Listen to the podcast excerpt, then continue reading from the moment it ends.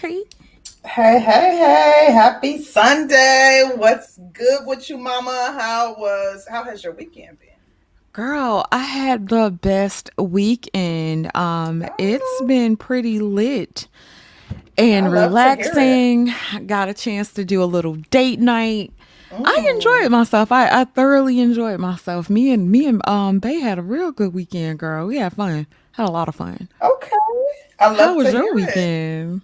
Um, my weekend wasn't too bad. Not too bad at all. Um, I mean, my checklist is still never ending. I'm sitting here on my iPad with it up right now. But um, aside from that, I've had a pretty decent weekend. Today has been super productive. I worked most of the, all day yesterday, actually. Um, so, but today has been pretty productive. I think starting the show later allowed me to cook my full Sunday dinner Go ahead, boo. all except one load of laundry, which is currently in the wash, hmm um, to do some cleaning, to run out to the grocery store, pick up groceries, um, like straighten up my um, little vanity area. I've had a real productive day today. Um, Good so yeah. I, I don't know. Starting the show a little later, which I, I, I like our regular show time, has really just kind of helped me to be super uber productive. So I'm happy about that. And shout out to our boy KD, honey. KD was on them cash apps early this morning, KD. honey. KD was like, wake on up where to show it damn near. And okay. I we definitely appreciate that. So salute to you. Um, you. girl, how so productive, got laundry done. I will say hmm that I'm not gonna say it was a productive day, girl, because Friday, a hmm Friday, I was busy as a bee. Um, we had we entertained company, Okay. and um, so I was off Friday, and I think I got most of the stuff out the way Friday, and so this weekend has been chill. I've been on chill, chill mode, honey. So Okay.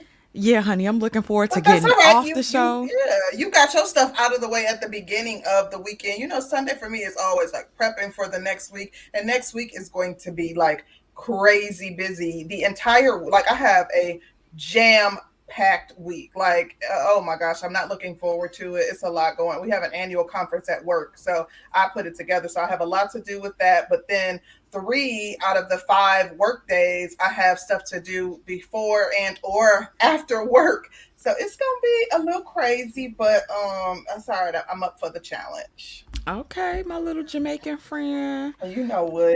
I'm But just um, saying, you know, like I I got about to five jobs. You know how that uh that uh Jamaican lady used to be. Listen, I was about to throw a little passive aggressive shot, but I'm not. You're right. I do work a lot. I enjoy working. Like, uh, baby, I enjoy spending. So as a result, I That to part. work. I ain't gonna say I enjoy working. I enjoy our show. I enjoy my career. But um, the other stuff, child, I could do without. But I, I like to spend. I like nice things. So you know, it is what it Honey, is. look, we got us a gin sandwich, boo. Okay. Hey, Hey, Jen. Jen. Hi, how are you, show. ladies? So cute. I literally put Yes. phone You want me to cam up? Because I could cam I, down. no, no, Girl, no. whatever you feel, Yeah. cause you know I be reading facial expressions and I be like, oh, she ain't like that shit. Oh, look at that. I'll, Girl. I'll give you face. Okay. Oh, even better, honey, cause I love, you know, Absolutely. I'm like a low key body language expert. I don't be telling people about my superpowers and shit. But low key, like low, low key. Low, low key. it's probably a good thing then that I'm not tip, uh, cammed up um, on the show because some of the faces I be making, and sometimes it's stuff that You be making faces at me? Listen, and you will be like concrete. so it's a good thing that. See, she ain't gonna do right, Jen. She ain't gonna do right. I'm, no, I'm like well, that too, though. I'm constantly like, I'll be having a whole conversation with you, and I'm watching everything. I'm watching you touch your oh, nose. I'm watching your eyebrows. I'm watching what you do with your arms. I'm, yeah, I'm, Oh my gosh. I'm I watching. never pay attention to that stuff. I'm one of those people that's so like I take everything at face value. So you could be making the stank like a super stank face, but like you're talking to me in a sweet manner and I'm looking down at my phone thinking that you're being sweet. Like I, I'm a little naive in that way. So yeah. Um, no, it's important. Like 80% of language is nonverbal. So that's why I was like, well, I need to know the 80% of what you're really saying. That part, Okay, yes, okay, honey. okay. They, you know, they they teach that like get that eighty percent because you Mm-hmm. you actually become almost like a human lie detector, and you can Mm-hmm. tell easily when somebody is BSing you, um, versus when they're being genuine. And I Oh, think yeah. that extremely helpful tools extremely helpful um because you really are able to go with your intuition more so and being able to read people girl life-saving I, i'm not gonna lie it's, a, it's a skill. It's a skill. Y'all got it. Y'all got it. Definitely. I'm certainly not there yet. Yeah. well No. How was your weekend jen we usually uh, get uh our little pleasantries and stuff out the way so how was your weekend It was very, very nice, I must say. I had a great stream yesterday.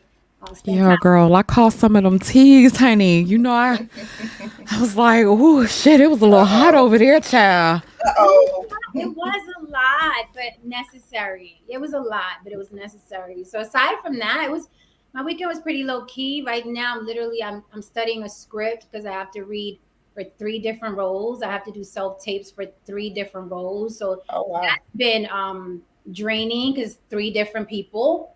Um, so, Mhm. you know, I've been I've been concentrating on that mostly, and then the stream yesterday and today after I jump off with you guys, probably get to go to Office Depot, get some stuff printed, and come back and do the regular house chores. So Mhm. pretty pretty easy Sunday. And So, it- are you an actress by trade?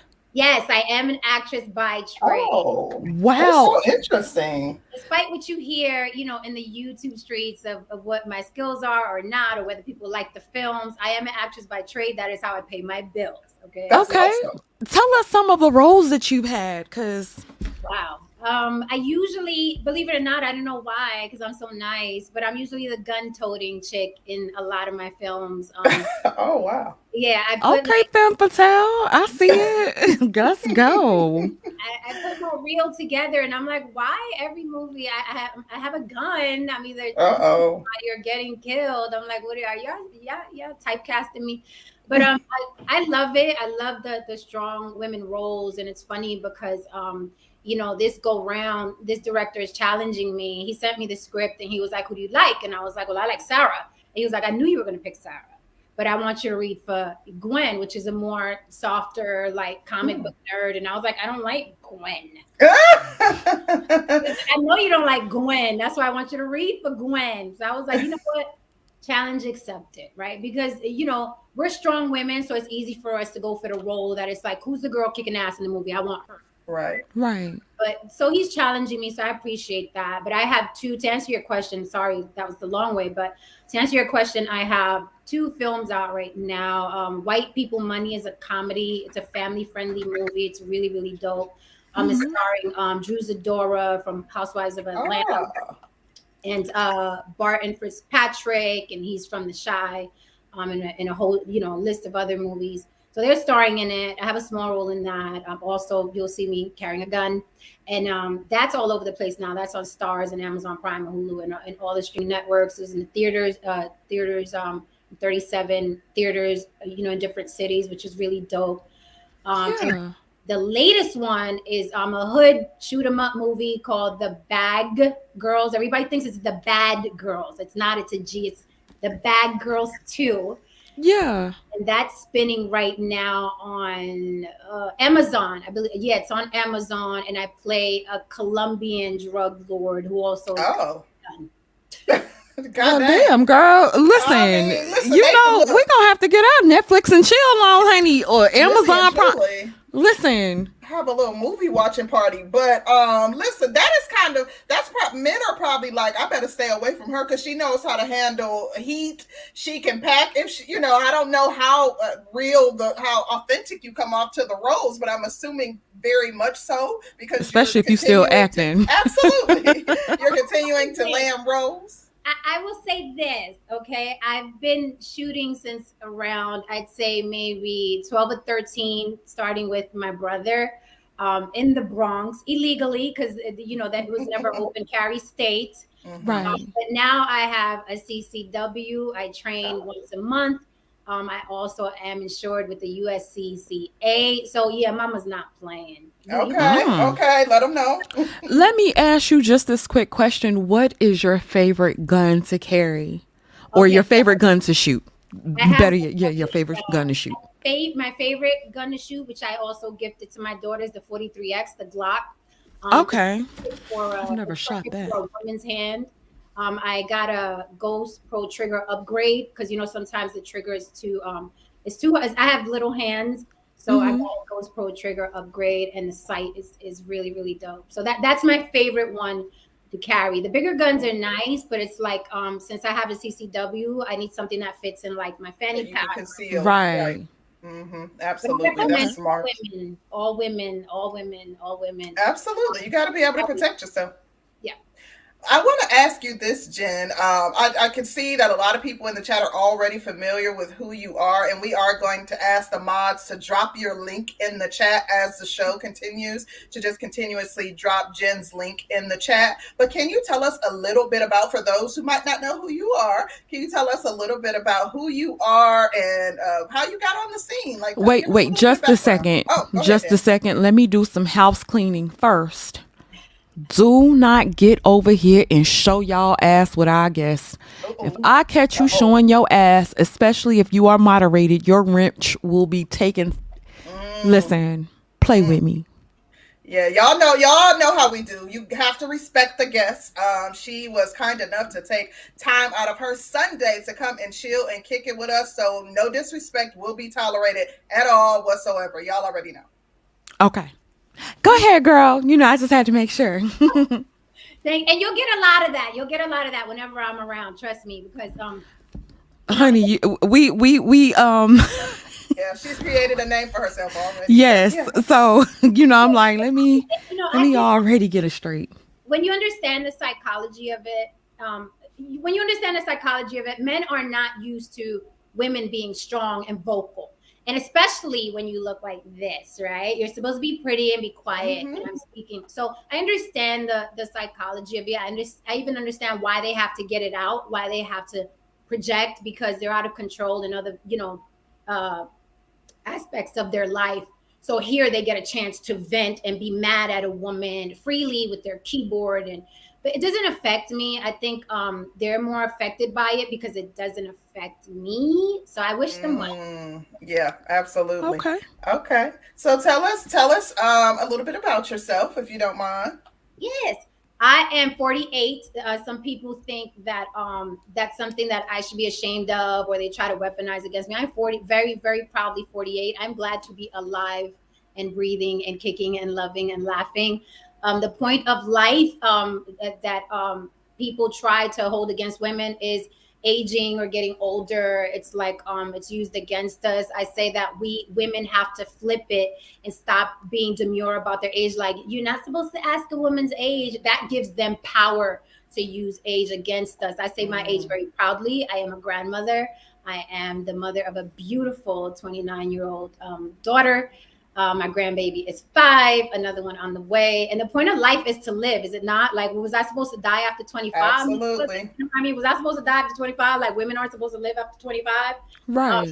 no i am 48 and i'm and i'm very happy to be going into uh, 49 these are truly the best years of my life um, and i know it's cliche but um, you know the older you get the the better you really get you get more confident you care less about the the Yep. babble that goes Yeah. on background um, i've been acting on and off for 10 years now i'm starting to take it really really seriously i used to work in corporate America, all the big companies, you know what I mean? Um, Price, Waterhouse Coopers, US Trust, Marsh McLennan.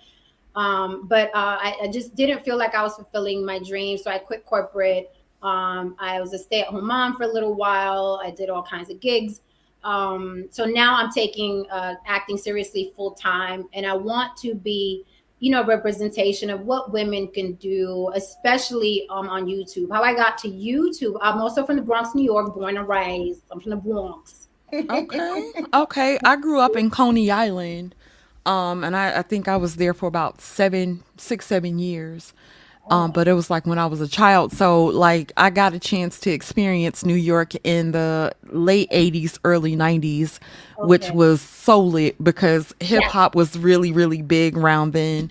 And then I think it was like a big ushering in of the crack era, Yeah. which was bad, but the culture was so interesting even in that time frame just the culture and being able to have an observation of that especially in a city or in a state like new york so I, yeah that's interesting too Yeah, I actually, you know, I used to um sell crack for a little while. It's I was maybe Oh, like wow. 16. Yeah, I was like 16 and you know, growing up in the Bronx, New York, if it, you know, for kids in disenfranchised neighborhoods, like we don't have, you know, the the resources like that are, you would see like in the suburbs, and it literally was like a summer youth job for a lot of the kids in the Bronx. Uh, I was like Wow. 16, 17, and we would go in groups you know we would go out of state in groups to to um you know sell crack and almost get arrested and almost die like if you made it out of that era growing up where i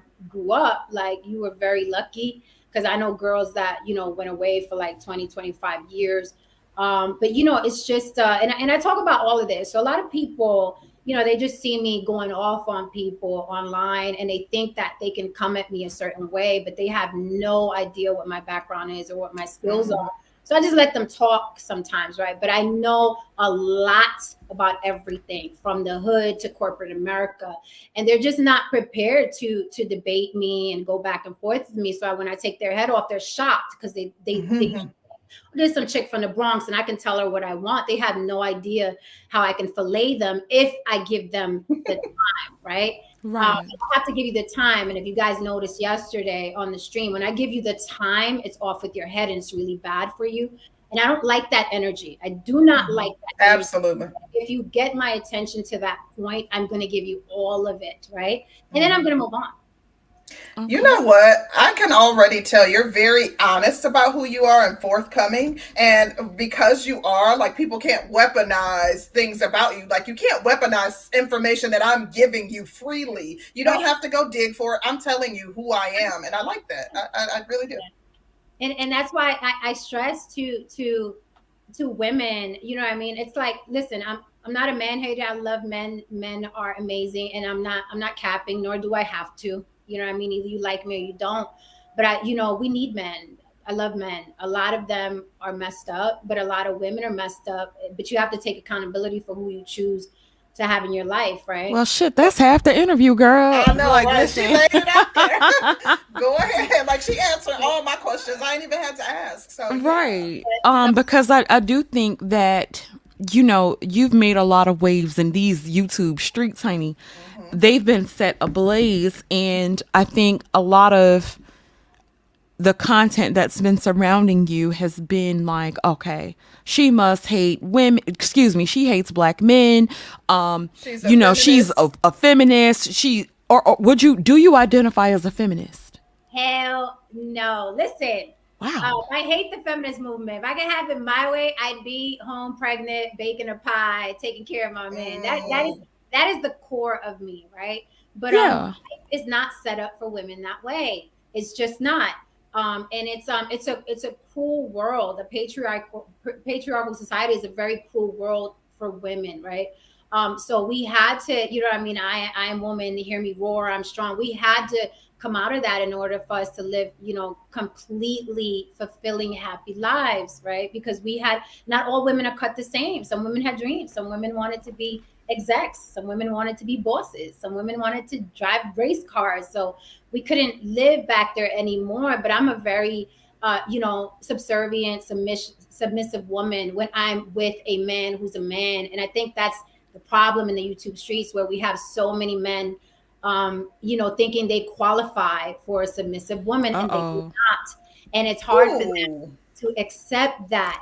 Um, it's the same way I flip it on the women. Uh, you know, if you're a woman, I, I don't believe in in the uh, you know the phrase "take me as I am." This Mm. is how I am, okay, sir. So you got to take me at, Mm. at this weight and this height, and no, I don't cook, and no, I don't. You know what I mean? So I don't. This take me as I am. I, I don't believe on you know i don't believe in in in that side either but i think those two individuals are constantly looking for people that should accept them and they don't have to right? And, and that's the issue in these youtube streets. Uh, some women are like take me as i am. And some men you know i'll give you an example. A few minutes ago this guy tagged me to something. Oh i bet that puerto rican chick from from on the block with jen would have considered obama a struggle buddy and she wouldn't have gotten with him. Because i guess michelle helped Mm. obama through his career. And i said the funny thing is about this uh, this comment is that you guys keep referencing obama as if you qualify to be that caliber of man that would you know deserve a michelle. You guys are not an obama. Like it's like talking it's, it's like you know it's like a, a a little peon talking about a giant. You're talking about obama. You're a peon and you have to know where you are in life in order Mm. to, be, to better yourself right She Because says you- you're not qualified to shine his shoes. However, qualified to to speak about Obama or his Mhm. self determinism. You're not qualified to think that you deserve what Obama deserved. You sound silly. So I so let me ask you this, Jen, because somebody just said in the chat that that's conditional femininity. What are your thoughts on that? I mean, that- you know, they can they they can they're allowed to to think whatever it is they think. I told you what I am, and then you can interpret it how you see fit. You know what I mean? Would you consider it conditional femininity? Because uh, not, you know, and I, I feel the same way. Not every man is is qualified to lead me. Not every man deserves my submission. So, Right. would you consider that conditional femininity? Um, I don't consider it um, conditional feminism. Things work. Like it's like you know you can't put a square into a hole. You just can't. Um, so when you are a, a complete man, and let me tell you this, and he may think this is more femininity. I don't think that unless a man is paying all the bills, he deserves a submissive woman. Sorry. Wow. Mm. With that said, right? Men are going. I said this on one of my shows. Men are. Go, I explained to women. Men are going to want submission, even if they live in a cardboard box. So that's something you have to keep in mind. Innately, men want submission, whether they're broke jokes or they're wealthy. Men innately want submission. Let So, me let me ask you a question. fat who may not have a pot to piss in or a window to throw it out of, they want you to be submissive. And that's something women have to keep in mind. Okay. I'm gonna read the super chat. Shout out to L Nixon. He says, "Shout out to my sissy Rose. Happy Sunday and peace you, to the chat." Thank you, um, bro. thank you so much, so much for that. I do have a question for you in that regard. Mm-hmm. Do you think there's a difference because one of the manosphere's main complaint is they've been to other countries, they've been to piss poor countries, Mm-hmm. and men actually receive submission. If you go to a nail shop, you'll see the wife working along with a husband. You see the kids in the back. Um, grandma might even be in there um, filling up water tubs or, or whatever. But men in this space say that they have seen submission even when the men didn't always have everything to bring to the table. Do you think because and and then you know you're a Latino woman Yes. do you feel like that works for black women all the way around No. And here's why. I think the the experience, and though although I hear a lot, she's Latin, she can't speak for black people, right? I'm like, it's whatever. It's my community as well. My community and I'm and my immediate family is black and Latin. All I've dated is black men. I know the psyche, I know the culture. I'm a hip hop kid from the Bronx. Okay, my daughter's have black. Like, so miss me with that. Um, but I would say no, it doesn't work for black women because the, the experience of, of black people in this country is so so unique it is Mhm. so unique the experience of black men and black women in this country is so unique and it's really incomparable to any other culture anywhere in the world i'm talking about the black american I agree. I black agree. people have experience in this country. So sometimes when I hear black men, you know, say that nonsense, I think I think it's cap, as the kids say, it's cap because you cannot compare women in other countries that are used to a certain type of culture and a certain family Right. To black American women. Are you insane? It is a whole different culture and dynamic. I could throw back at them. We can stay right here. Put down your passport for a minute. I can show you races and ethnicities right here that women, you know, relationships and marriages where women are completely submissive. And I'm Latina, so I, Mhm. trust me. that where women are completely submissive to men because men take care of everything. My mother was completely submissive to my father, but he took care of everything. So if you're the type of man that's going to take care of everything, you'll have a submissive woman. But they keep comp- they're, they're like they want struggle buddies, right?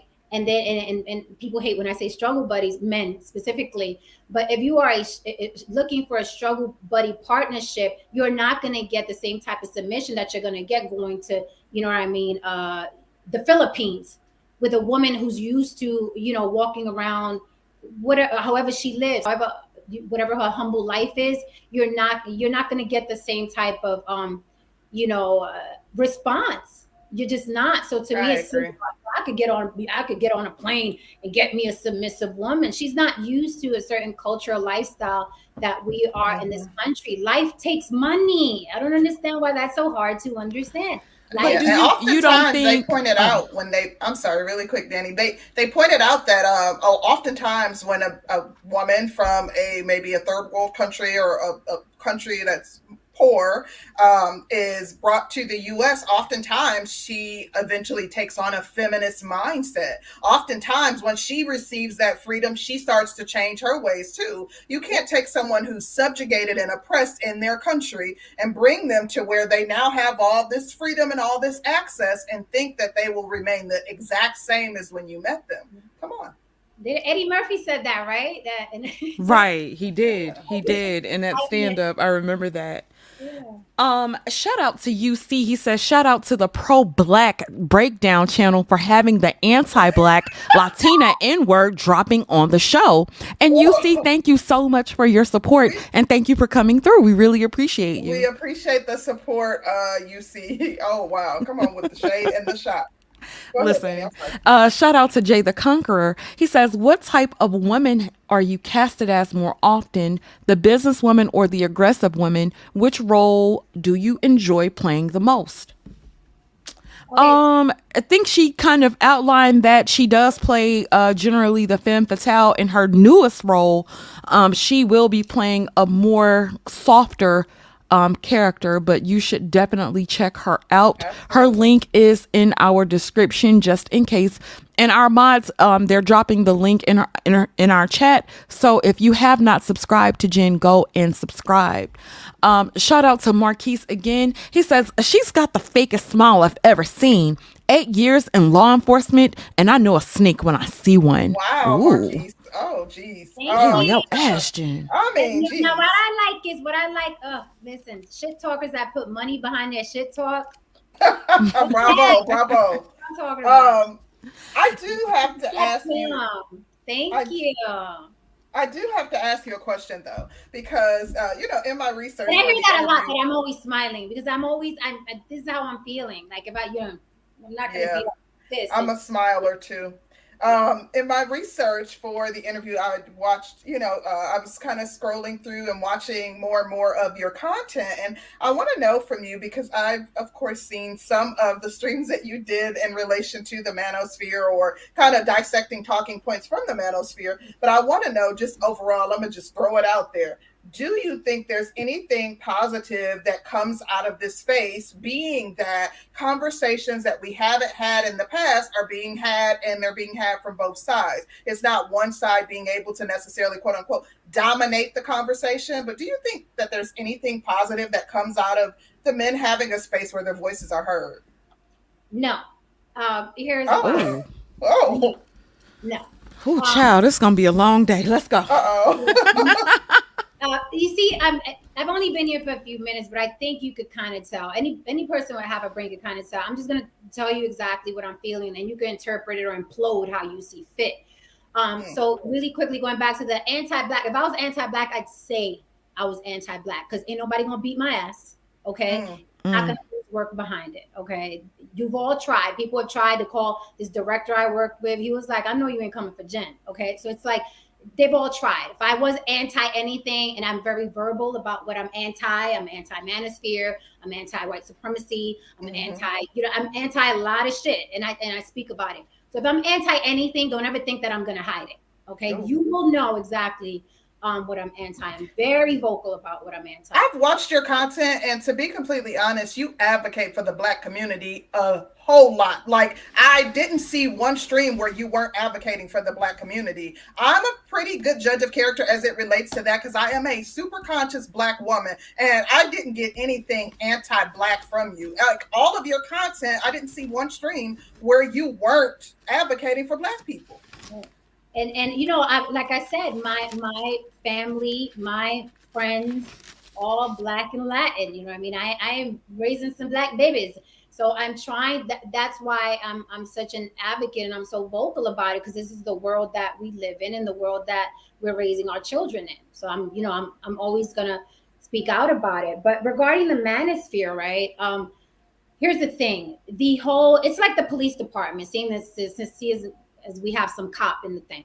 Um, it's like the police department where, yeah, I can say they're not all bad. I know two guys from the manosphere that are really cool, and that's a that's a fact. I know like two or three guys who came up with me. They're like, "Hey, we're we're we're part of the manosphere, but we're not like those guys, right?" That's like the good cop telling me, "Hey, we're not all bad. The system is a cesspool. It doesn't matter if one of you two are really nice. The system is a cesspool. The manosphere mm. is a cesspool. So it doesn't matter if one of you, one or two of you are really nice, right?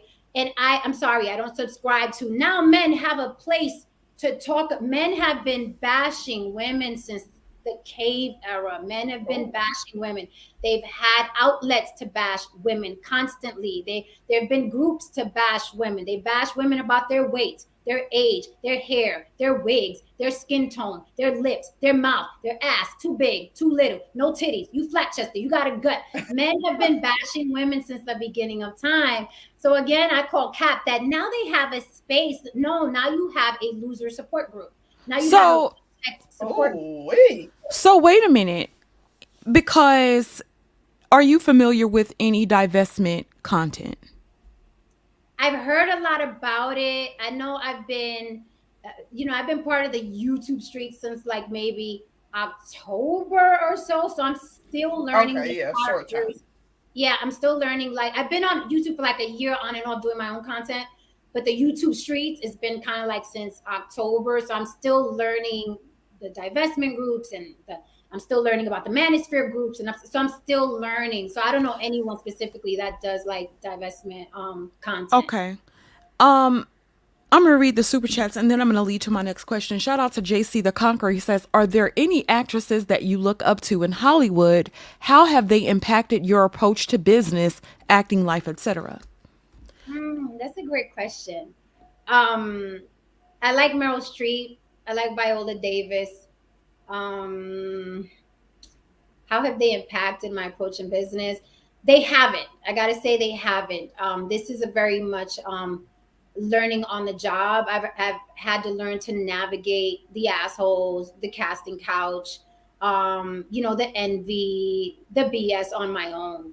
I don't really have, uh, great question, because I don't really have any actresses I look up to that have helped me do that. Like, okay, well, Angelina Jolie did it this way, so let me do it that way. Everybody's journey is so, so different.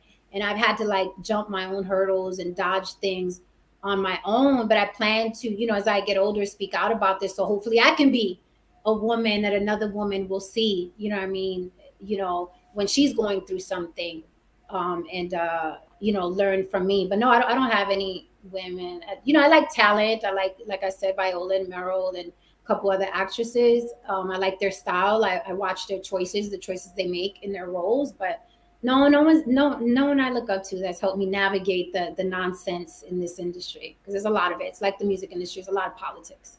Gotcha. Um, shout out to CD. He says, if nothing positive comes from the sector, why does she participate in it? And and that was kind of one. I'm not gonna say it was like one of my questions, but you know, when it comes down to men actually having a voice, mm-hmm. do you think that everything that they're saying about women in general is untrue or shouldn't be talked about in a public space? Gotcha. That's a great question. Um, uh, first, I want to answer why does she participate in it? I have right now almost 90 videos on my page. Okay, so do the math with me, chat. I have almost 90 videos on my page. Two are about the manosphere. I do not participate in the manosphere. I speak on the manosphere because it is a current occurrence. And then the manosphere attacks me. So I don't participate in the manosphere. I talk about a, an array of subjects on my platform. Almost 90 videos, two are about the manosphere. I haven't done them since. But what happens is that word is a trigger word now. Manosphere has become a trigger word. Okay. Mm-hmm. So when people see it in the algorithm, they come and they attack me, but I don't participate in the manosphere. These men have attacked me. I'm not gonna. I don't. I have real content, so I'm not gonna go back and forth with this one and that one, and I, I'm just not gonna do it. I give you my opinion, and then you implode and you create content from my opinion. That's how it works on my channel. Um, to answer your question, absolutely, a lot of what they say is true a lot of what they say is true. I can agree. Like, yes, yeah, some women, their standards are too high for what it is that they want. But what they say is a lot more negative than positive, and that's the issue I have with it. And you can even say it um, publicly. I don't mind it being said publicly that you know women there's some of their standards are too high for what they're bringing you know what i mean to the table i think those things should be talked about but they're not my problem is they're not talked about amicably they're very vitriolic they're very hateful because people that the men that are discussing these things are men that have unresolved issues with women, unresolved mm-hmm. issues with their mothers. They're angry, they're bitter, they're not, they haven't reached their goals. They're constantly envying women that are doing better than them. And that's the issue I have with them. But no, some of the things they say are right, just like some of the things that women say are right about right. men. But it's become vitriolic, it's become degenerative, it's destructive in our community. It's it's just it's really really bad. It's not productive. So yeah men should have spaces where they could come together and be like hey i'm feeling this you're feeling that. My wife is putting me through this right now. I don't know what i'm doing with my son. Men should have a space where they can talk about that. And, I, and i've spoken to some guys that are like i'm i'm manosphere but you know i'm trying to get away from that from the negative type of manosphere i said good luck. That's like you know putting on a cop uniform um, mm. and saying, I'm going to be the good guy. You're in the oh, uniform, sir. Good analogy. In the uniform.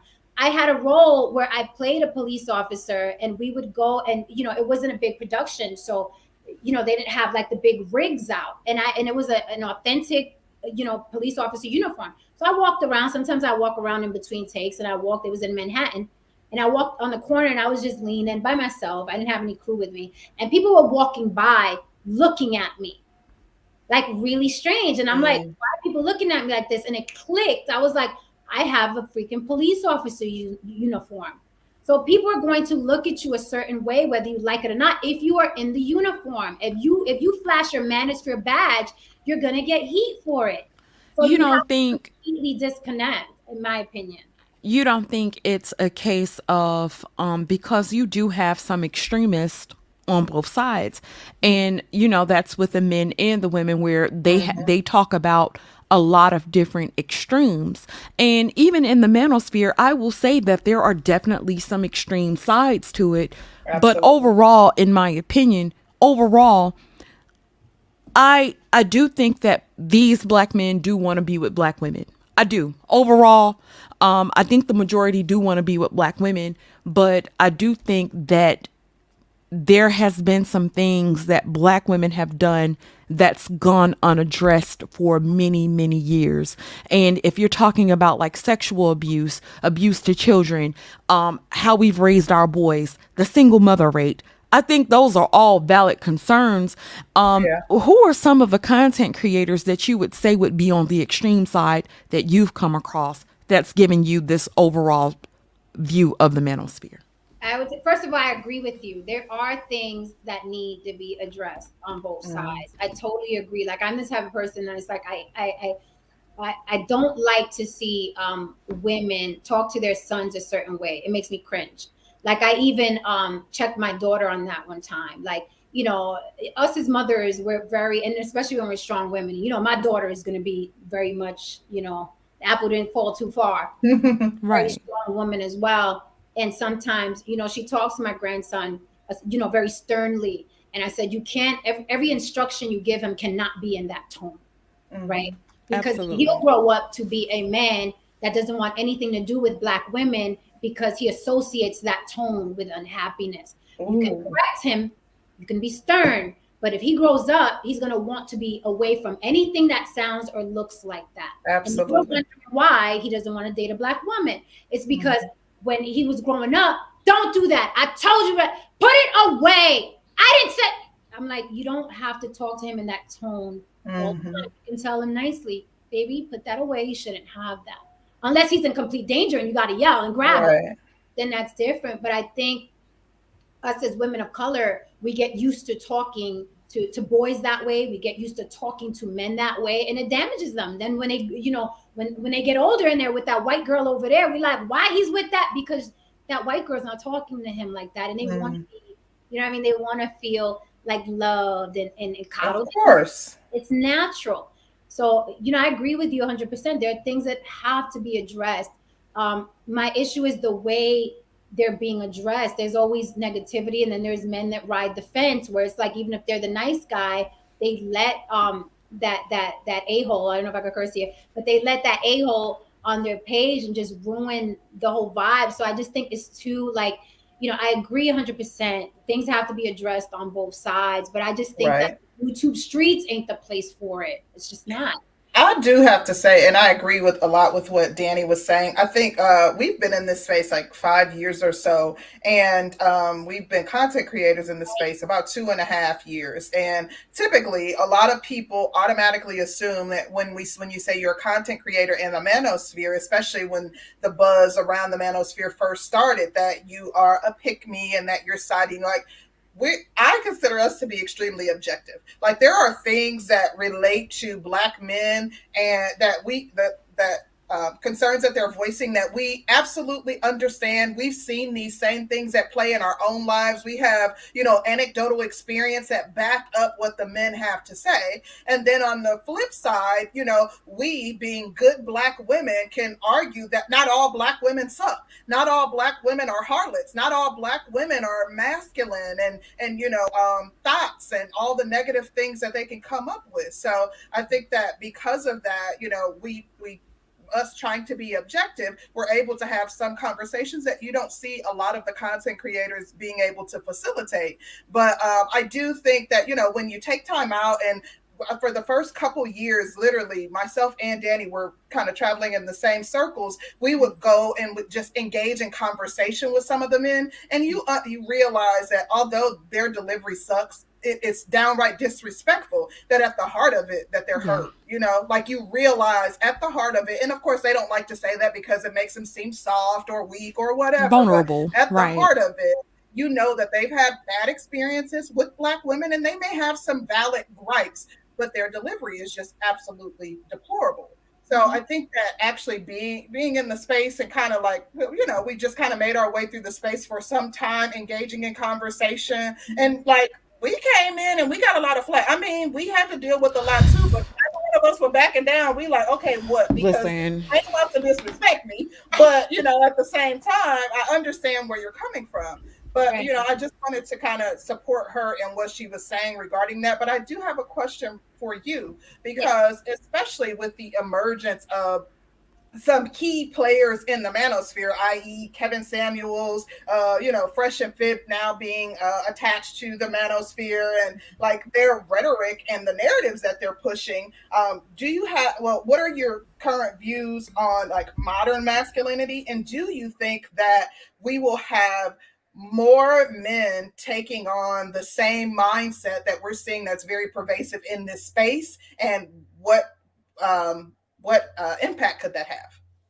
Yikes. Um, so the first part of your question was what? Because I was like, oh, I want to. I got. I'm sorry. Um, so my first part of my question is like, what? It, what are your views on modern masculinity? Okay. Yes. Perfect. Um, modern masculinity to me is feminine.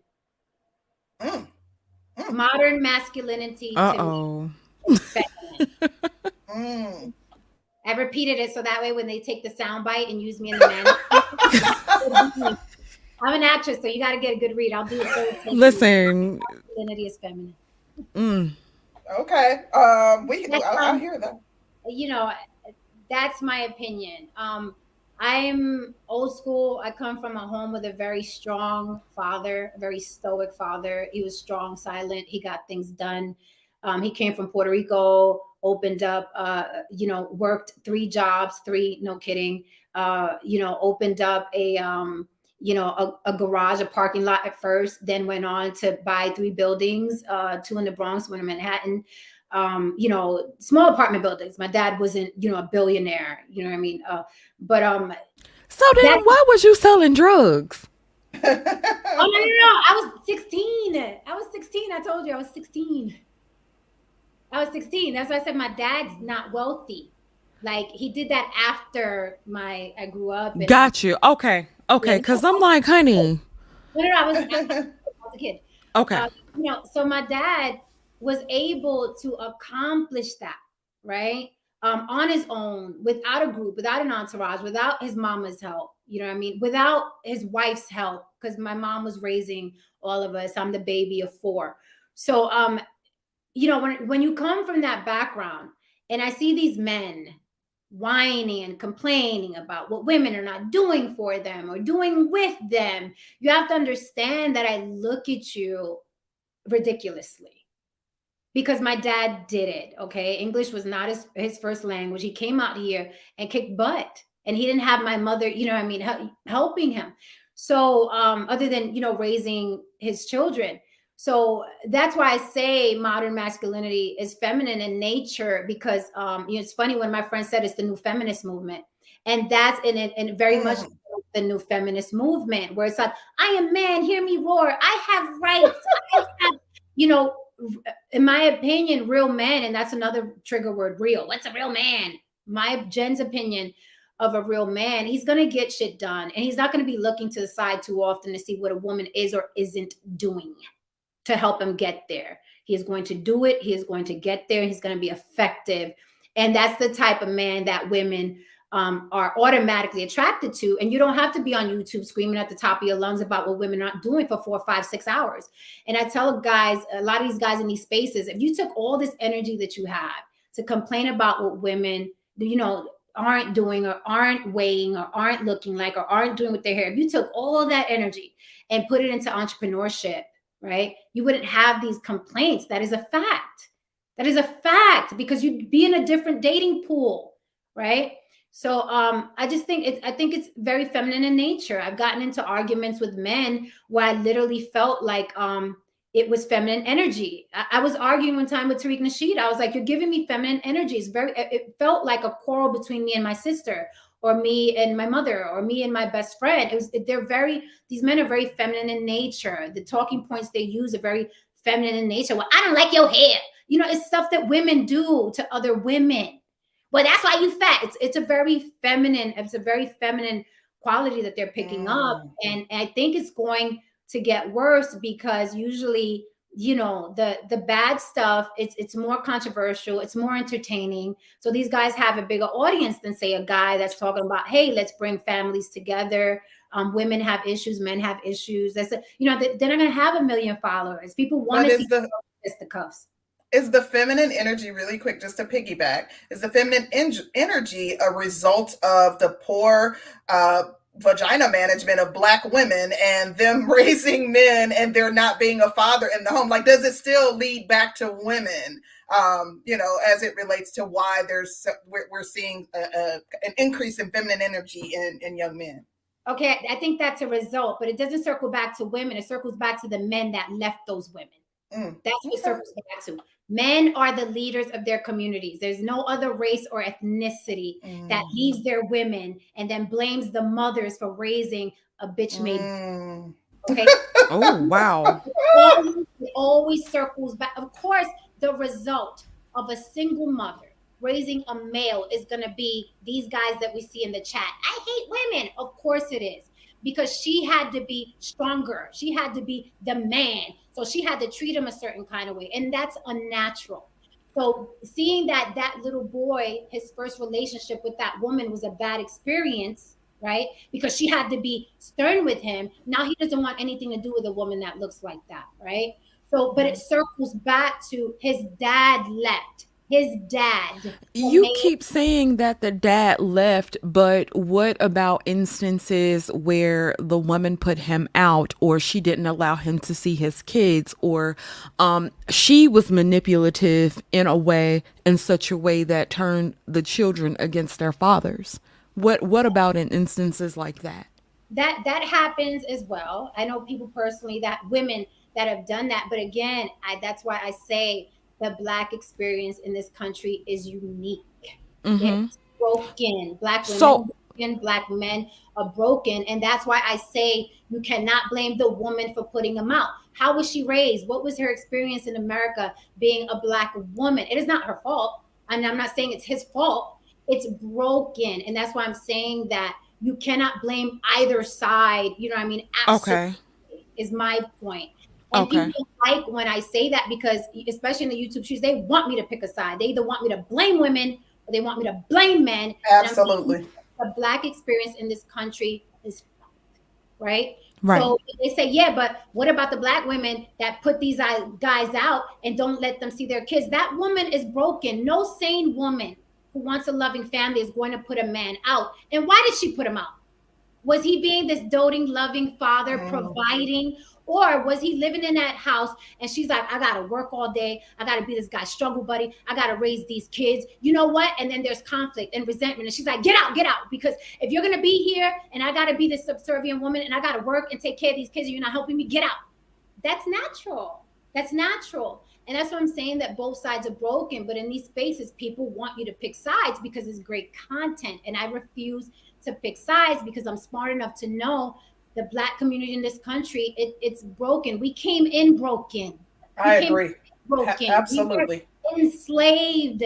Oppression is real. Systemic oppression is real. Racism is real. It's all real. And it, it hasn't gone away just because they don't call us, you know, nigger to our face. It hasn't gone away. It's still existing. We're living in this world where we're constantly being people think I'm Latina and I have no I, I get it too all the time. I've been called, you know, nigger with the ER at the end, you know, my hair nappy. Like we've all gone through this and we're constantly going through this. It's not like a it's not like it's growing pains phase where we go through it from age two to, to 25. We go through it from birth to death if we stay in this country, right? So it's a very unique experience. And I and I refuse that I will die on that hill saying you cannot blame one or the other. But in these spaces, people want you to choose. No, no, no. But isn't it that but come on, she kicked him out though. You have to consider that. She kicked him out, but what was he doing? And and what he was doing, how did his father raise him? And what what trauma is she going through? You know what I mean? It's we're we're it's way deeper than child support and she's turning her, her son against the father. It's way deeper than that. We have issues that are deep rooted way before that happened, way before that woman kicked them out and she became a single mother and raised the guy that hates black women. Like it's deeper than that. And that's what I'm saying that these spaces, the manosphere and, and the, the women who have channels who hate black men, they're both toxic, they're both bad, and they're gonna raise generations of people. Do people think it's gonna get better? Do people think that listening to Kevin Samuels Exactly. better, you know, or or men or women are gonna get better listening to, you know, the the, the female content creators who are hating men? Do we really think it's gonna get better? We think it's gonna get better out in these streets? Not we at all. these we partake in these panels and these channels because we think it's funny, it's entertainment, or they resonate with us because we're still mad at our ex. So we like, yeah, get those black women, or yeah, get those black men. Our children are watching, right?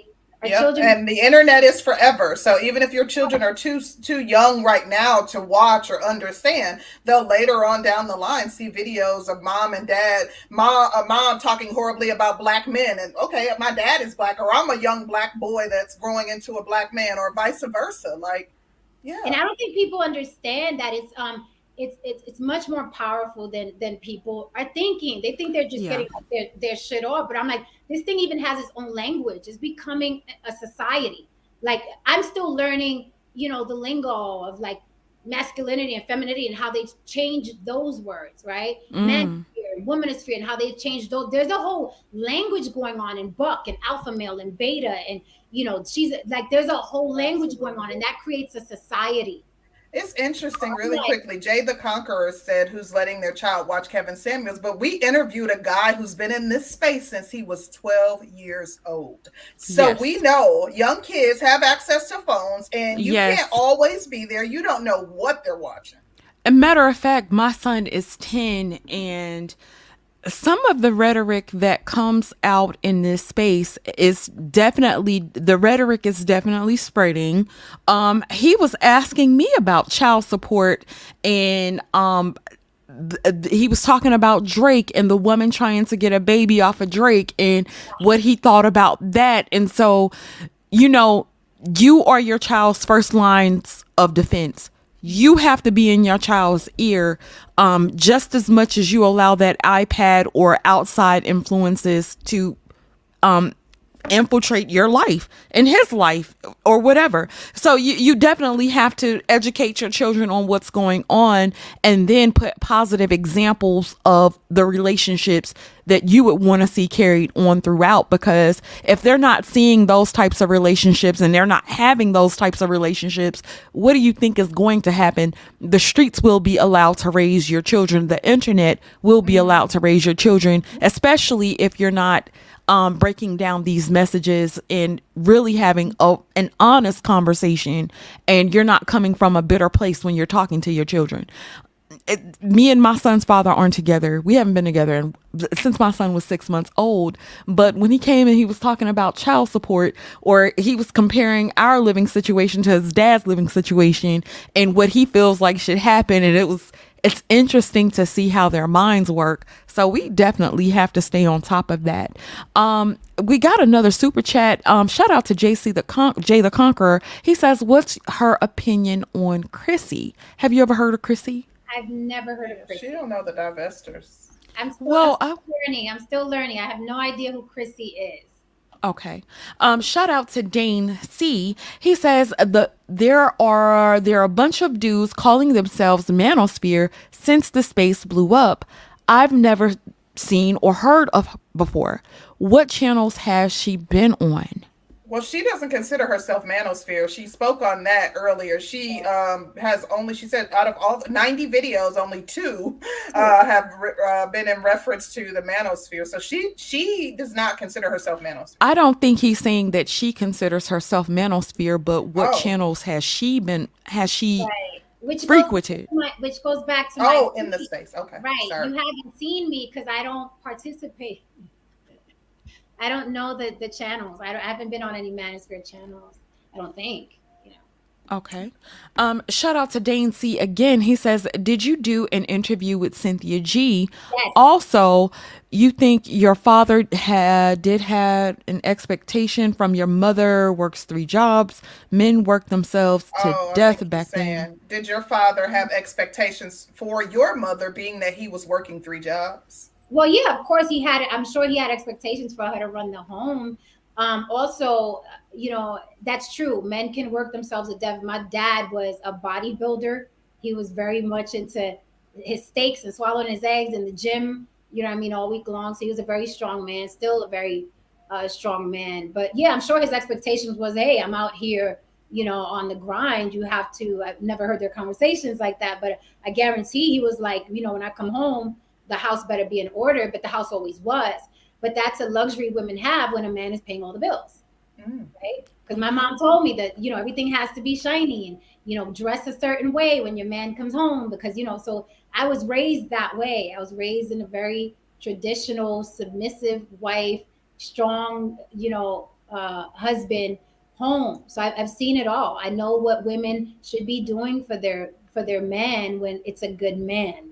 And So, I am do you think it's different?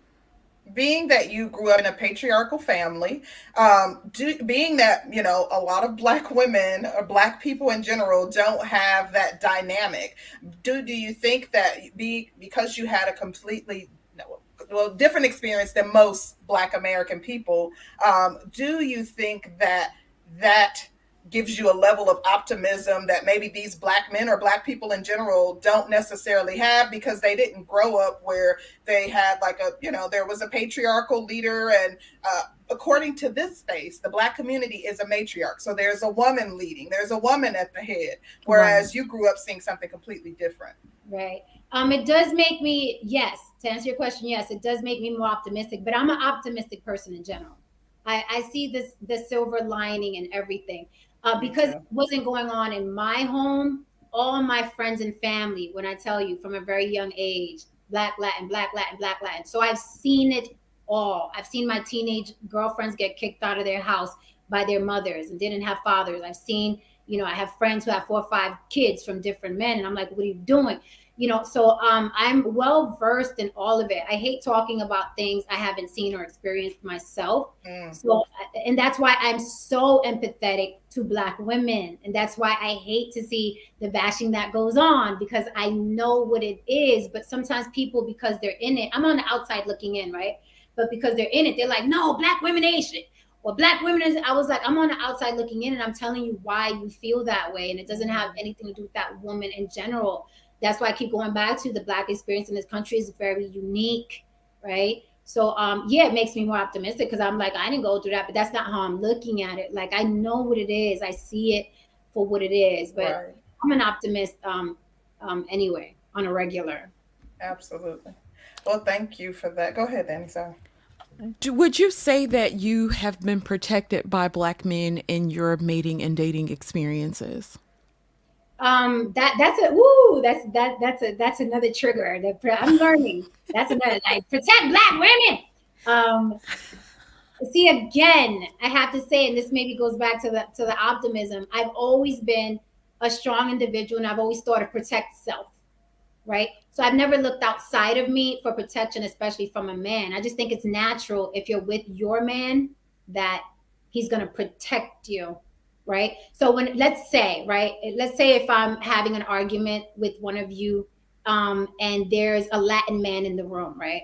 I would never look to him. And let's say um, you were getting the better of me in the argument, right? And mm-hmm. um, let's say he agreed uh, with my points or your points. I would never look to him like, hey, protect me, protect Latin women, protect. I'm not looking for that.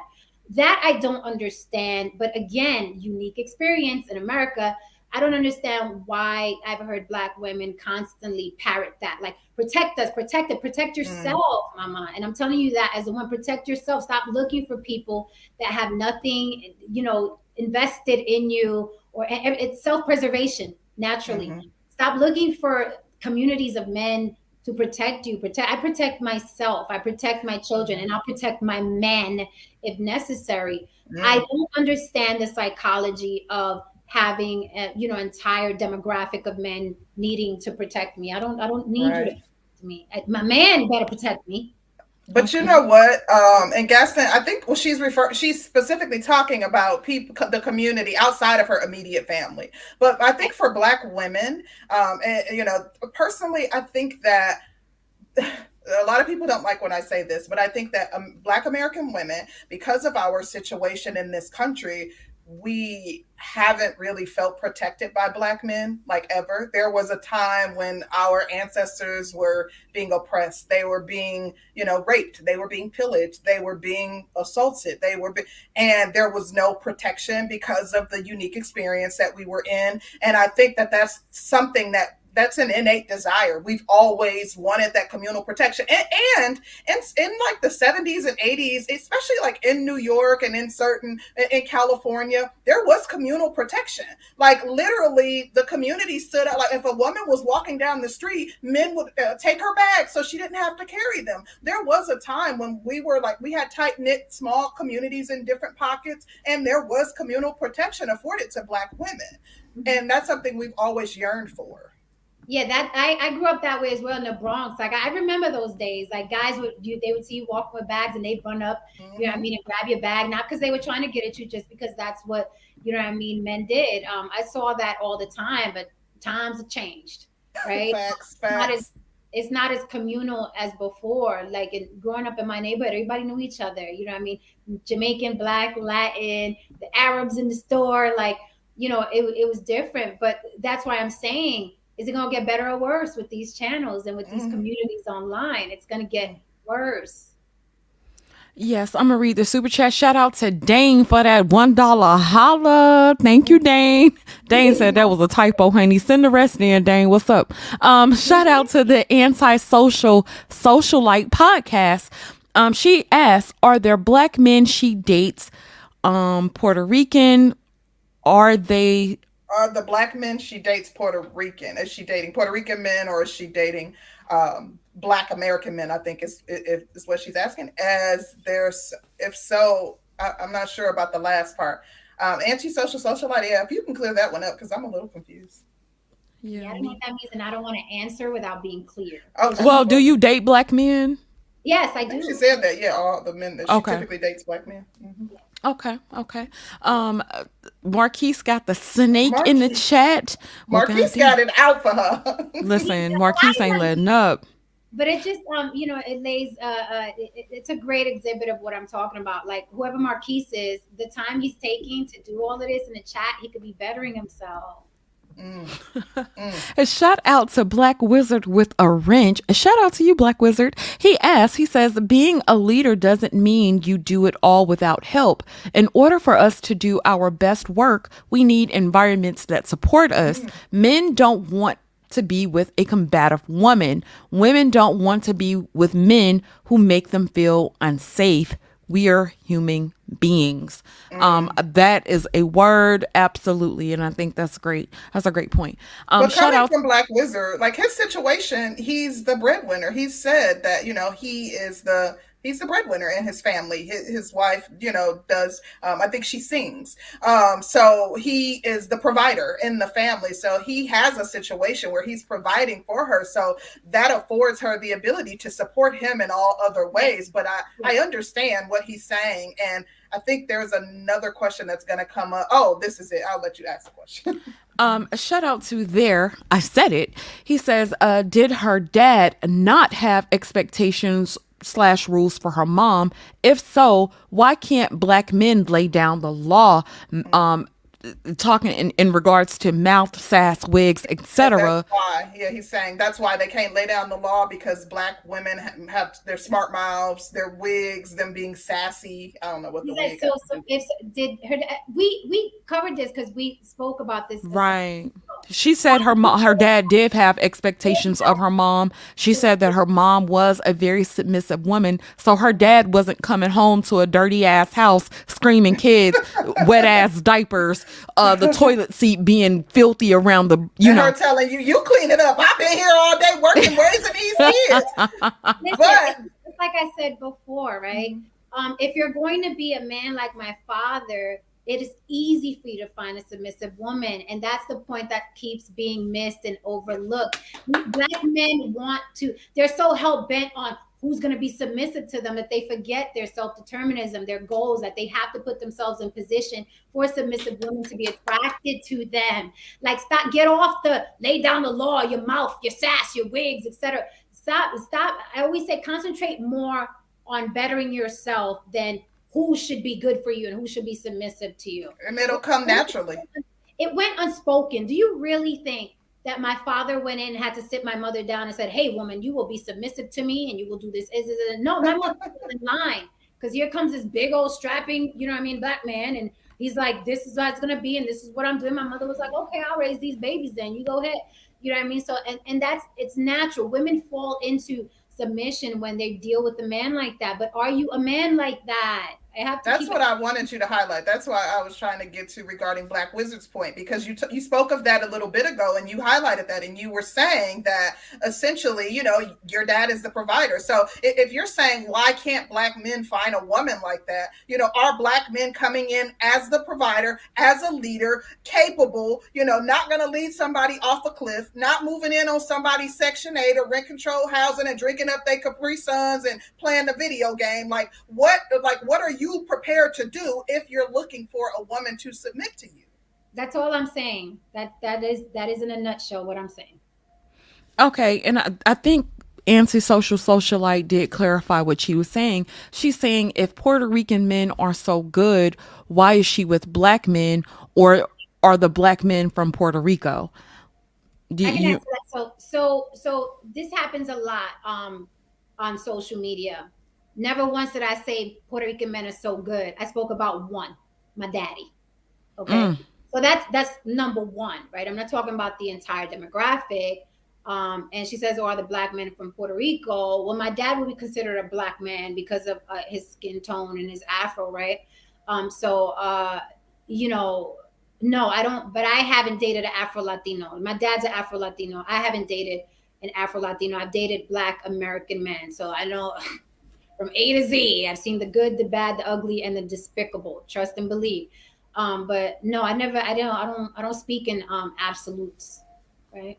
But I think clearing that up too, like your dad is Afro Latino, so you know that also speaks to you. You were raised by a black man too, so you know, and people have their preferences. But yeah, uh, thank you, antisocial socialite, for clearing it up though, because now I realize what you were trying to say. Yeah. Okay. Shout out to Marquise. He says three months from now, she will be beefing with you guys. I guarantee it. She's being disingenuous. She's feeding off the room. You do you see? Do I you hear watched- the attitude in that? Yeah, Girl, find me some voiceover work. I can work. Okay, listen. Marquise, I watched a number of her streams. Her com- like her commentary today is consistent with what I've heard, and literally, if you look at her page, you'll realize that it's consistent with what she what she says on her channel. all the time. Yeah. I'm pretty much. It's like you know, it's discussed a lot. Like, oh, you wouldn't be like this off YouTube. I'm, I'm worse. I'm exactly like this off YouTube. Like I'm exactly. Ask any of my friends. Ask any of my family. Like I'll be in a restaurant and be like, "Why are these eggs running?" And my, my friends and family be like, "Oh, here we go." I'm gonna be like, "I need the manager. Like, why I'm paying for this." So I mean, but again, these people, long as they keep super chatting you, sis, like, please keep telling me who I am, but keep super chatting. You guys are crazy. I just want to. I'm sorry. This chat. Let me. I'm about to turn it off after this. I just want to say this, JT. Um, I don't see her as black and Jessica X as white. She identifies as Latina. I see her as Latina. Jessica X does not identify as black, so I don't see her as black. I see her as biracial. When Jessica X was on the show and I talked about my views on seeing biracial people as black, I said I see Jessica X as black. She said, "No, I'm mixed. I'm biracial." So therefore i no longer consider her to be black I, I will respect her wishes and see her as biracial y'all are messy as heck in the chat like this this while she was Girl, we got the messiest that chat on. YouTube. Jesus I, I, I've I've seen and heard and I've seen and heard it all. Like these people, it's it's funny because they all read from the same script. They all say the same thing. She's anti-black. She's that. She that. She Puerto Rican. blah, blah, blah. It's it, they're they're not even original. I could I could pull up five chats and the same people are saying the same thing. I wish they get new dialogue, but they people gotta you know get it how they live. As long as they keep super chatting. You know, um, concrete. They saying we using Jen to say what we really want to say. what To be completely Child, honest, John, where you been at, baby? Because concrete be letting it loose. I I be the one. I have I don't hold back, especially when it comes to the, my black people. Baby, I don't hold back at all whatsoever. And we can't predict exactly what she's going to say as it relates to the questions we ask. Like that's impossible. You guys can't predict, baby. I'm Miss Cleo. I knew what she Oh, was gonna go say. Cleo. Mm. Shit, girl, call me now for your free. Re- no free readings over here, boo. You're a scammer Listen, too. Go ahead. Eh, huh, girl. Listen, shout out to Black Wizard. He says, I provide because I want to. If I didn't have my wife's cooperation, I couldn't. She's actually very uncomfortable with not supplying a large income at first. She was actually uncomfortable with that. Okay. He said things would be different if she weren't willing him. To trust him. Black Okay. Wizard, you realize that goes hand in hand. Like that ties into what I'm saying. I'm saying you, uh, because you are the provider, it allows her to free up the stress that she would have relating to work. Uh, you know, worrying about traffic and having to sit in traffic to go to a job that she probably doesn't love. Like it frees up emotional space for her to be more of a support system for you. That's all I'm saying. They work in tandem. So yes, you need the trust in order for her to allow you to be the provider, but she also it also enables her to be a better support system for you with you being the primary provider. So they, they kind of go hand in hand. Absolutely. Yes. Um, shout out to Eugene Steele. He said this comes back to before you are courting somebody, you have to ask yourself what you are willing to sacrifice and change because entering re- into relationships requires sacrifice and change. Um, I think that's a good point, Eugene. Um, you do have to make some adjustments when you're dealing with somebody else that's outside of yourself. You don't get to be as selfish. So I think that's a really good point. Um, Jen, I do have a question for you. I do want to dive into the conversations with King, just a little bit of that tea. Listen, okay. I'm with you, Sister George, because I'm very, I'm a very much one and done person. I Yes. everybody yesterday, do not bring this up to me. Don't tell me what he's saying now. Don't tell me what he's doing. Because when I'm done with somebody, they're dead. They're in the sea of forget. But I will I got you. to you because Thank you. speaking on it. I appreciate it. Uh, Well, I did have a question. Do you feel like he tried to weaponize you against black women? Um, did uh, let's see. Because, you know, if you're don't, t- I don't think I don't think that he tried to weaponize me, but only because he knew he couldn't. If that makes sense. But I Okay. think he is the type. Um, I don't know if I would say like he tries to weaponize, but I think that he purposely um, talks about his preferences for whatever his self hate issues are, whatever's going on in his head. I know him very privately and personally. So what you saw on the stream was me going halfway. Okay. Okay.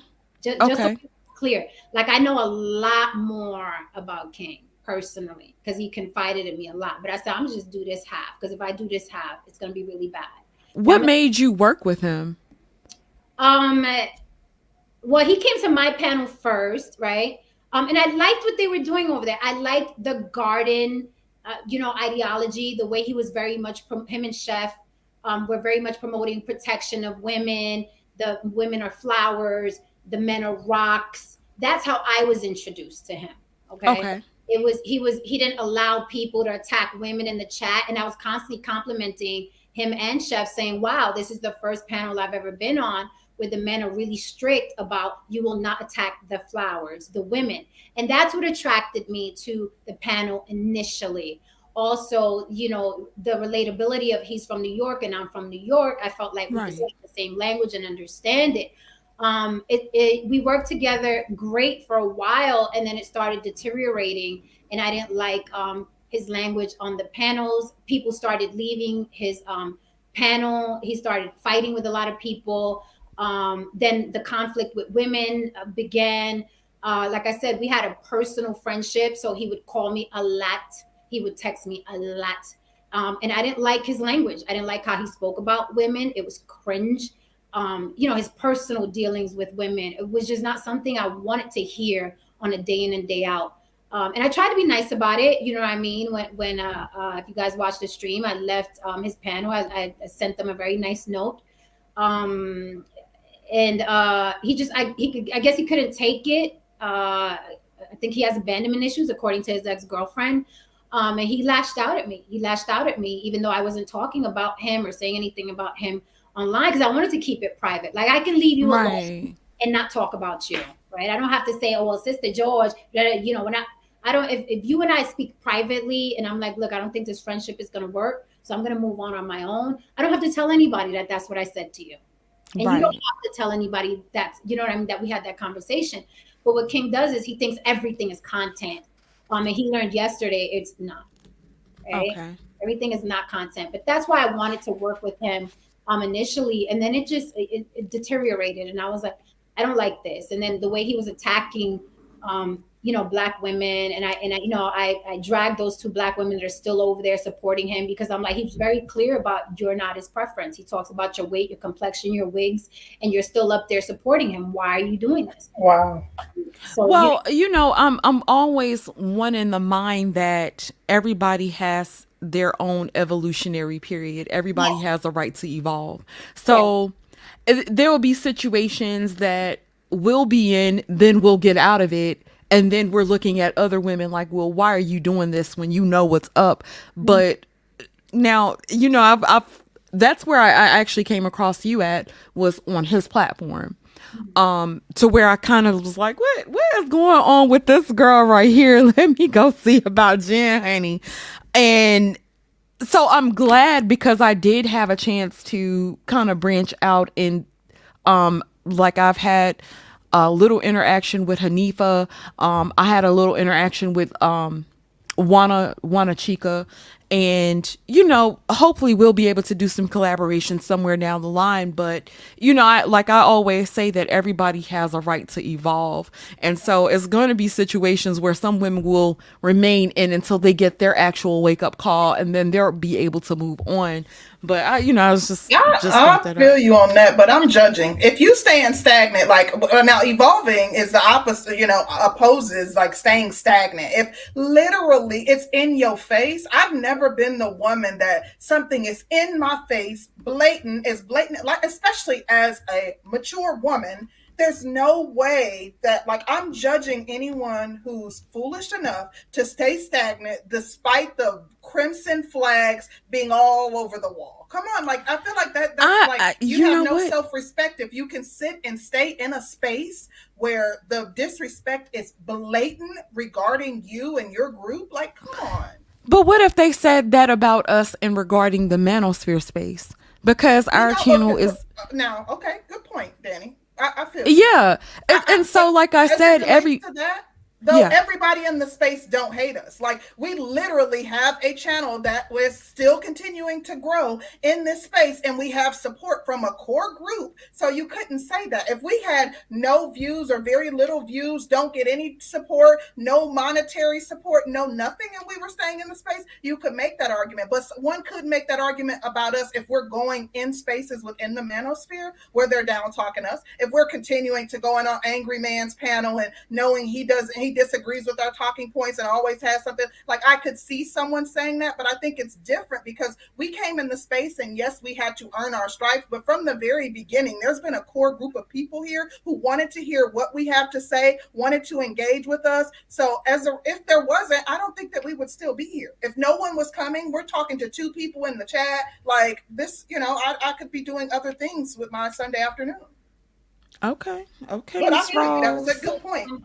I Okay, agree with, with with both points. I agree with both points because Sister George, that's that's been a problem uh, that I have. Is like I'm very impatient. So I feel like uh, the first time I tell you, look, this guy is full of it, and here's why, blah blah blah blah blah, and then you still over there. I'm like, what the fuck? Are you? But it, she has to do it on her own, and she may never do it, right? Yeah, So, but I'm I'm very impatient. I'm like, uh, is it C Rose? yes, Yes, C Rose. I'm, Yeah. I'm like C Rose. I'm like if if it walks like a duck and quacks like a duck, and and I'm on your panel as a black woman, and you're saying white Nubian queen, and you like the long hair, and you like I'm like no, I'm Phil ways, and it's deuces for you. I'm not gonna come up with you again because obviously I'm not your preference. So so let me go on ahead and go. It's funny you brought up the angry man because he did a reaction video to my manosphere video, and I was laughing because I was like, I can't believe that people take these characters seriously. He reminded me of a Batman villain. Like he had the entire like the big beard and the cigar, and he's like, and I was like, these this cannot be real. Like these are the people that have thousands and thousands of followers, but you know everybody's a caricature of something. So I'm like, it's whatever. Shout out to Black Wizard. See, we ain't into it with the Angry Man no more. Child, we had our we had our run. I think we've um I Yeah, think he's we're in his lane and we're in our lane. It's just, you know. yeah, but you know, um I do have another platform and we've had some really amicable conversations on that platform. So, you know, hopefully one day, you know, we'll all be able to come together like little boys and girls and you know, I have a dream, honey. You know, Oh, Listen. yeah. A shout out to Black Wizard. He says, but the trust shouldn't be overlooked, is what I'm saying. There are plenty of women who say they want a man to provide, but are unwilling to trust a man to do it. I hear you, Black Wizard. I, I, I Black don't, Wizard I, is I on agree. your ass. No, I agree with that. We're saying the same thing. I don't know why how we're missing each other. We're saying the same thing. I wasn't ignoring either part. I guess in my initial statement, I didn't highlight the importance of the trust being there, and I didn't clarify, you know, what I meant. Um, so we're we're on the same page, Black Wizard. You know, I rock with you, and I agree with what you're saying wholeheartedly. Okay, honey. I said. I know. I said what I said. I do have another question for Jen, though. Um, I do want to know because the men in this space constantly talk about the lack of accountability displayed by Black women. I want to know if you do um, your thoughts on if Black women were to be accountable, were to stand up and say, yes, we haven't made some of the best decisions.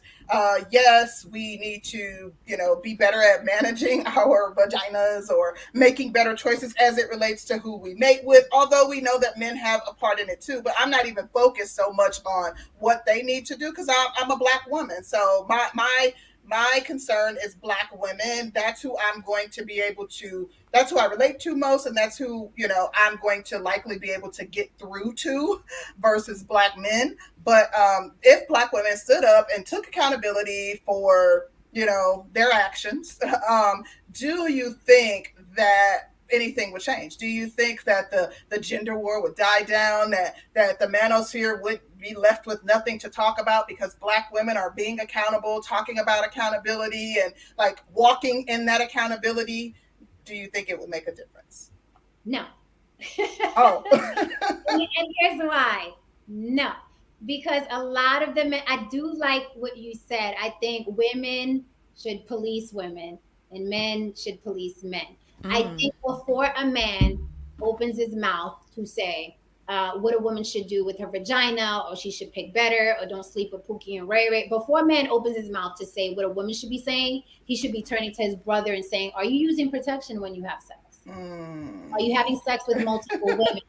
How are you raising your sons? Why did you go over there and get that girl pregnant if you don't want to be with her? I think men should police men and women should police women. That's what's always happened in tribes since the beginning of time. Uh, the reason why I say no uh, so simply is because a lot of these men who have gripes with women have unresolved trauma. So it doesn't matter because let me tell you, there are wonderful black women on the planet that are everything they want, right? Most black men marry black women.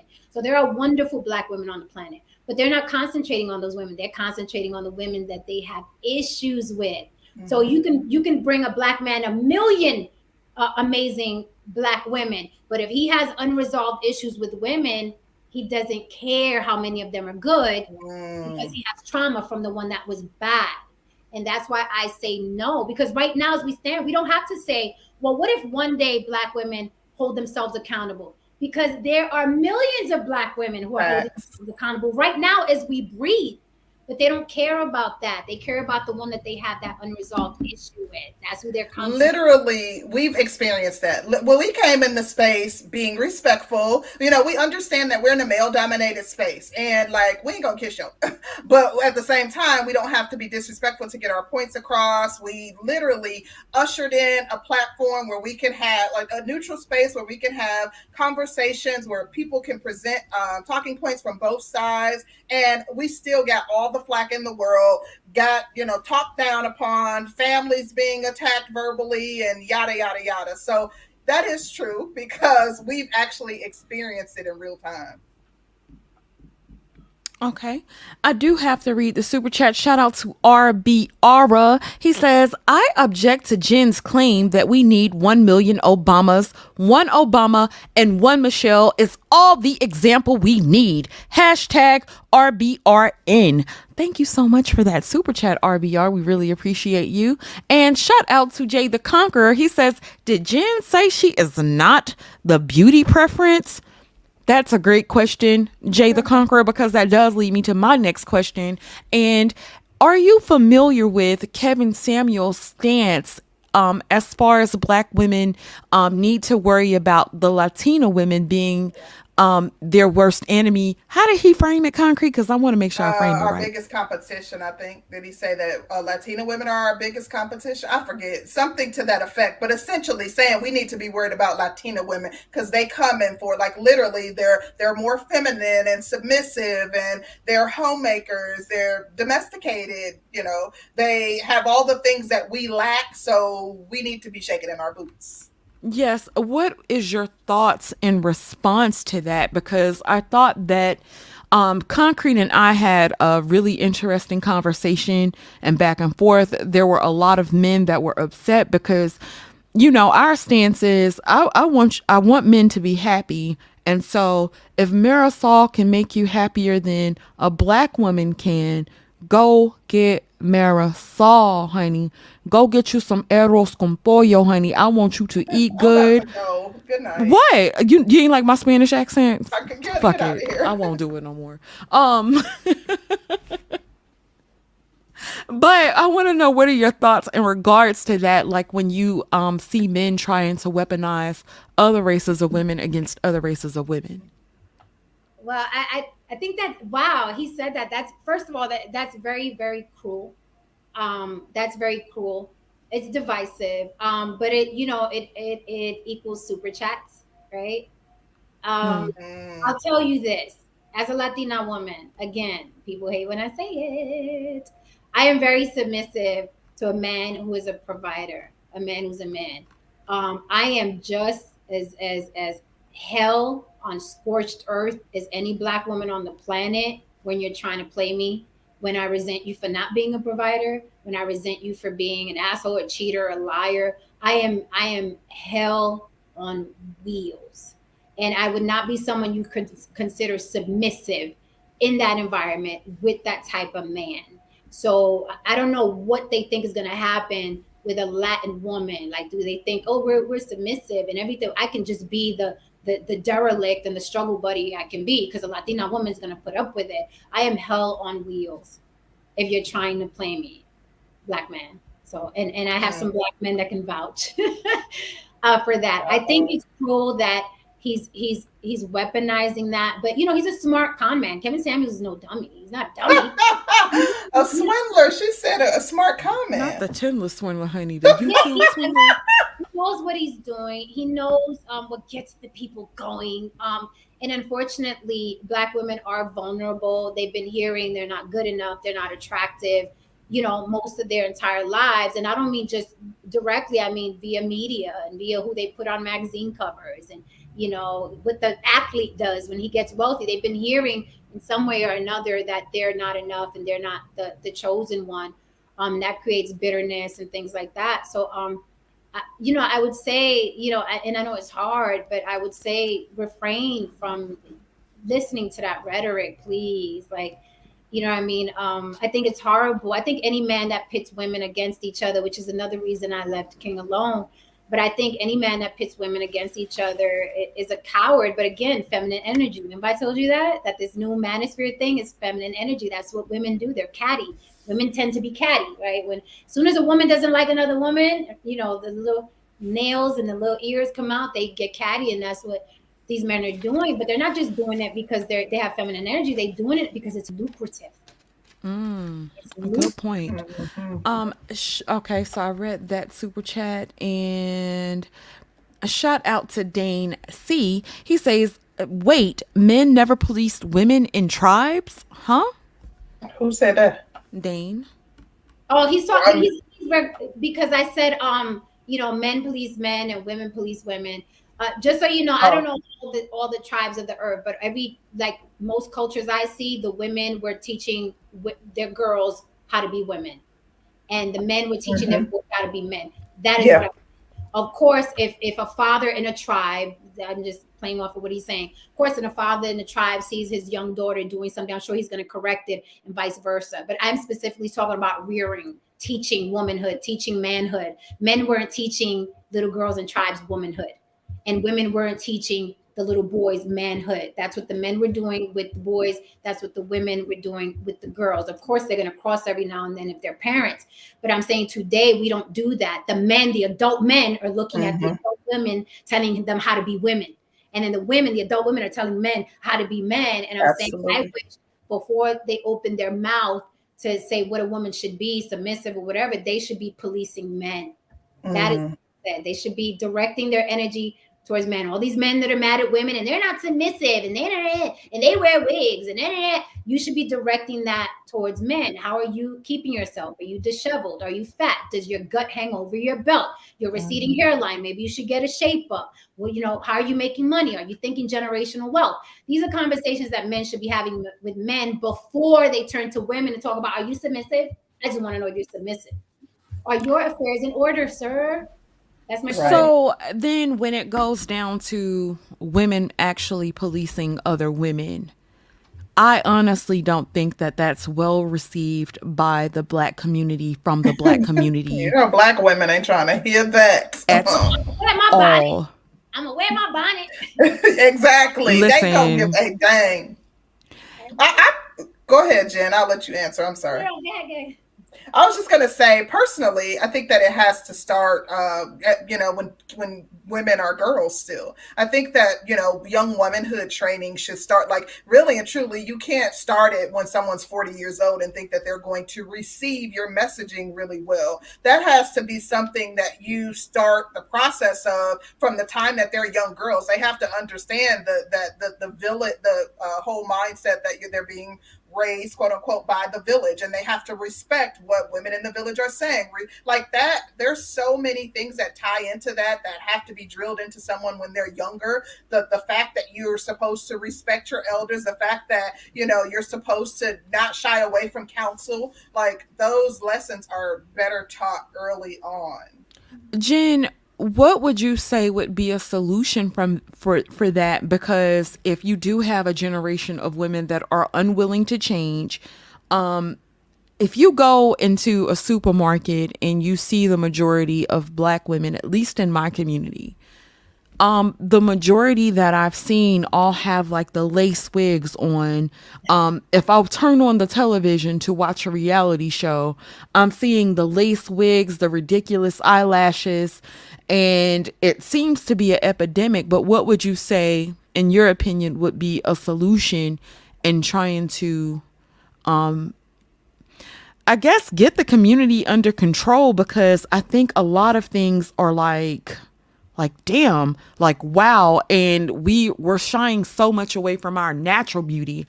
I think black women are the prettiest women on the planet because they yeah I, I i do. I i do. Um if you if i walk into a space and the majority of women have lace front wigs on if i turn on the television and every show that i see I'm seeing the the goddamn screen door on top of sis's head. I think that's a problem. And and then you know if you talk to black women, well, you can't tell us how to wear our hair. You know this is a protective style. Absolutely. And then I go to other channels and I'm seeing sis sis with bald patches and she looking like she done been in a third degree, like she got third degree. Like I be trying to figure out alopecia. Yeah, it's just real. Yeah. So what would your what's your opinion on that? I'm I'm torn. I'm torn with that because I think it's unsightly. I hate how it looks. Um, it does look unnatural. Like if it matched, then fine. I'm torn because um, I don't like how it looks. I actually get sad when I see, let's say, a, a reality show. I'll turn it on, and there are literally seven women at a table, and all of them have on wigs. It makes me sad because I'm like, they all think this is this is beauty. This is how it looks, and I'm like, all of you all seven of you, like none of you were like, I'm wearing this afro, I don't care. Um, so I'm torn because I also think like, you know, uh, we're older women, and I'm like, is this just this generation's look? Like hippies used to have mm-hmm. long hair, and in the 70s we wore afros, and in the 60s right. it was something else, and in the 50s everybody was well coiffed. Like, is this just this generation's of of of young fuckery. I don't know. I'm not sure. I'm older, so, so I try to catch myself with, well, Jen, when you were young, what were you wearing? I know I was wearing big jeans and Timberlands and the big lumberjack shirts, and I'm sure my mother hated it. Like, why don't you dress more like a girl, right? But I'm like, this is what we're doing. Um, mm-hmm. I just I don't like it. Um, I don't believe in it's the protective hairstyles because I see women's edges like way back here now. Um, and it's because of the the wig glue and the wig wearing. It's very damaging. Um, I don't like it. I personally, I don't like how it looks aesthetically, but we're also battling with back in the day when we went through those fashion phases. um, we weren't able to monetize them. They were just who we are. Today, a girl puts on a wig with a big fake butt and eyelashes up to here, and she's going to get a million followers, and she's going right. to be able to monetize that look.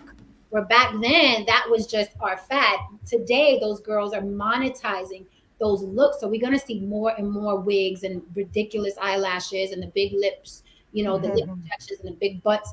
Um, and it's not just the girls that don't have butts or or hair or right. um, lips anymore. It's the girls that already have lips making them bigger. It's the girls that mm-hmm. already have butts making them bigger. It's the girls that already have hair. You know, that's why it makes it it's, it's, it's interesting. People take off their wigs. Uh uh, this is my hair. Like, just so you know, my hair is long. And even they are wearing wigs because the look is lucrative now, unfortunately. So I don't know what's going to happen. I think they look like clowns. I think it's unsightly, but somebody likes it because. To be completely honest, I, I, I, I'm, you know, I struggle with that because I absolutely i don't even wear wigs like i've never ever like been a wig wearer i just i don't wear weaves i've had a weave probably twice in my life um i so it's not my forte however black women have been police their they, their hair has been policed for so long. Like literally the crown act just failed. It did not pass and it didn't pass the senate. Um, literally it was struck down like a federal law that will prohibit employers from telling black women how they can wear their hair. And black women's hair have been policed for so long. So mm-hmm. it's not my forte. I don't necessarily like it. I think that it is extremely damaging to your you're literally pulling your hair out by the follicle by the root bulb and it will never grow back. I don't understand. I think it's kind of a sickness as it relates to why you would want to do that. But at the same time i don't think that it's a reflection that our community is out of control. I think if you talk about it from the angle of we don't give a shit what black men think and you know the fact that black men say that they don't see it as attractive we're still going to do what we want to do. I guess one could make an argument that that is reflective that the women in our community don't respect the men or that they just don't give a damn what they think about their hair. But um, I, I struggle with that because black women's hair has been policed for so long but at the same time on the other hand i'm like why the heck would you want to rip your hair out by the root? Honey it, it's sad. Um, shout out to Jay the Conqueror. Um, he wants to know how does she define a provider? A man that pays the bills only, or does he have to provide luxuries as well? Uh, that's relative to the woman, right? If the woman um like it depends on her lifestyle. If the woman likes labels, Louis, the Gucci, the Prada, then uh, if you're going to be with that woman that you have to be aware that that is what you have to provide. To me a provider is like i make money he's he makes money but my money is not what keeps us afloat right? I, I got emergency mm. money i got miscellaneous money i got i'm buying the tickets baby to this babyface concert i'm buying us the flights to hawaii but his money holds down the fort. My money is entertainment or me shopping for him like i want to see you in this type of clothes or these type of shoes like that's how i like using my money in a relationship. I don't like my money to be the the you know the the alpha and the omega of like whether or not we stay afloat. As far as providing luxuries as well that depends on on the women you get with. Some women care about labels some women don't. So you know what i mean? Govern yourself accordingly and pick who you want to be with who's not going to break your pocket. It's simple to find a woman that's not going to break your pocket Okay. Mm. Shout out to RBR. He says, This false dynamic of materialism is a substitute for happiness. Women who marry for money divorce for loneliness and pain. Hashtag RBR. Why you gotta read it with such fervor? Like you Because that's how I feel like RBR be reading it. That's how I feel like he be saying it to us. So, you know. That's how I read my, my like he's angry, but I do have a oh go ahead, Danny. Sorry. Shout out to Taylor. She says shout out to Jen and her spiciness. These niggas is purring like Ooh. kittens. Purr. um, why did you sound like um I really enjoy it all, the good and the bad. I mean, people mm-hmm. want you know, shout out to, to Taylor. People want to affect you so much with, with their words. And it's like, it's just, it's not, you know, it's not, and it's because they're, they're hurt. So it's like, I want you to feel you know what I mean, this pain. So I take the good and the I smile at both. Like people have been trying to read. I'm not reading the chat by the way, but you know, people have been reading me or agreeing with me, and I'm I'm good on both ends. I'm not I've been through too much for me to be like, oh, you said that about me with your keyboard. Like it's all, it's, it's all good. Okay. Um, That's all I can say. I don't know. I Um, Jen, I- oh, go just I one more have thing. One question. Go ahead, Danny. You go first. Do you have time for us to let a few people up one at a time to maybe ask you some questions? Okay, I got a few. I don't want. I just say this. I will. I don't want to go over two hours because Mama got to get to work. But Okay. um, yeah, no, I'll take some questions. And, but if they're disrespectful, I'm not going to answer. I'm just not. I'm. I got. And and and Yeah. honey, you are well within your rights. We support you in that in that aspect. We absolutely do. So, So, I'm gonna drop the link. Yep. And since she only has a few minutes, we'll uh, let you ask her question, and then Yeah, make we'll it drop you good. down. Yeah. Um, we- make it good. Yeah, we're not going to do the engaging thing because we're time is limited. But while we're waiting on them to click the link, I have one last question for you, Jen. Do you think, in your opinion, that black women exhibit less femininity than other women? Not, not the. I know, you know, we have the ability to be feminine. We have the ability to display our femininity. But do you think, on a you know regular occurrence or on, you know, on a regular basis, that we exhibit less femininity than other groups of women? Um. Yes. Um. And the reason is because you have to. Mm. Okay. I know I'm very. I have a lot of masculine energy, and I get called masculine a lot in these in these spaces. And I I, I embrace it. When someone tells me I'm being masculine, that's my daddy that you see. Um, so I'm very proud of being able to, to a lot of femininity and masculinity. But I think black women are uh, masculine, as they say, but they have to be. They have to be. Thank you. Okay. Well, we have Eugene Steele. Hey, Eugene, welcome. What is your question? Hey, how you doing, ladies? How are you, Eugene? Hey. I'm doing fine. Uh, Jen, Yes. you said that you're married to a black man, right? That what? You, you're married to a black man, right? I didn't say that. Oh, oh, you didn't? Okay, I do apologize. I, date. I dated them. I'm sorry, what? That's what I, I date black men. Oh, okay, okay, great. Um, one thing I wanted to ask you, um, if you introduce each other's parents, um, how did your parents take him, and how did his parents take you, if you had met? Um, just fine. I've never had I've I've never had an issue with any of the um parents of the men that I've dated and vice versa. Although I think what uh you're getting at or a little curious about is um uh you know prejudices and biases. I will be I can tell you firsthand there's a lot of colorism in the Latin community and a lot of prejudice, a lot. Um, I've seen it you know, growing up in my own family and my friends, there's a lot of colorism, like as much as there is in, in the black community um, in those spaces. So yeah, but I've never had a, a personal issue where someone was like, why are you bringing that Puerto Rican woman home? And I've never had an issue where, where one of my uh, family members told me, why are you bringing that black man home? But it's prevalent, it's bad. Um, colorism is bad in the Latin community. And I spoke about that too on my page. Yeah. Okay, uh, thank you. Thank you so much for that, Eugene. We appreciate you for coming through. Okay.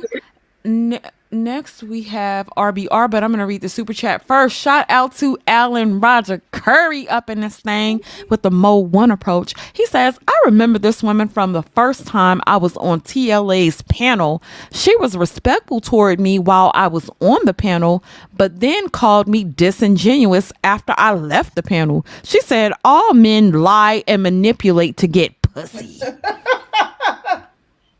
I love when they remember me from like a year ago. Hey, boo.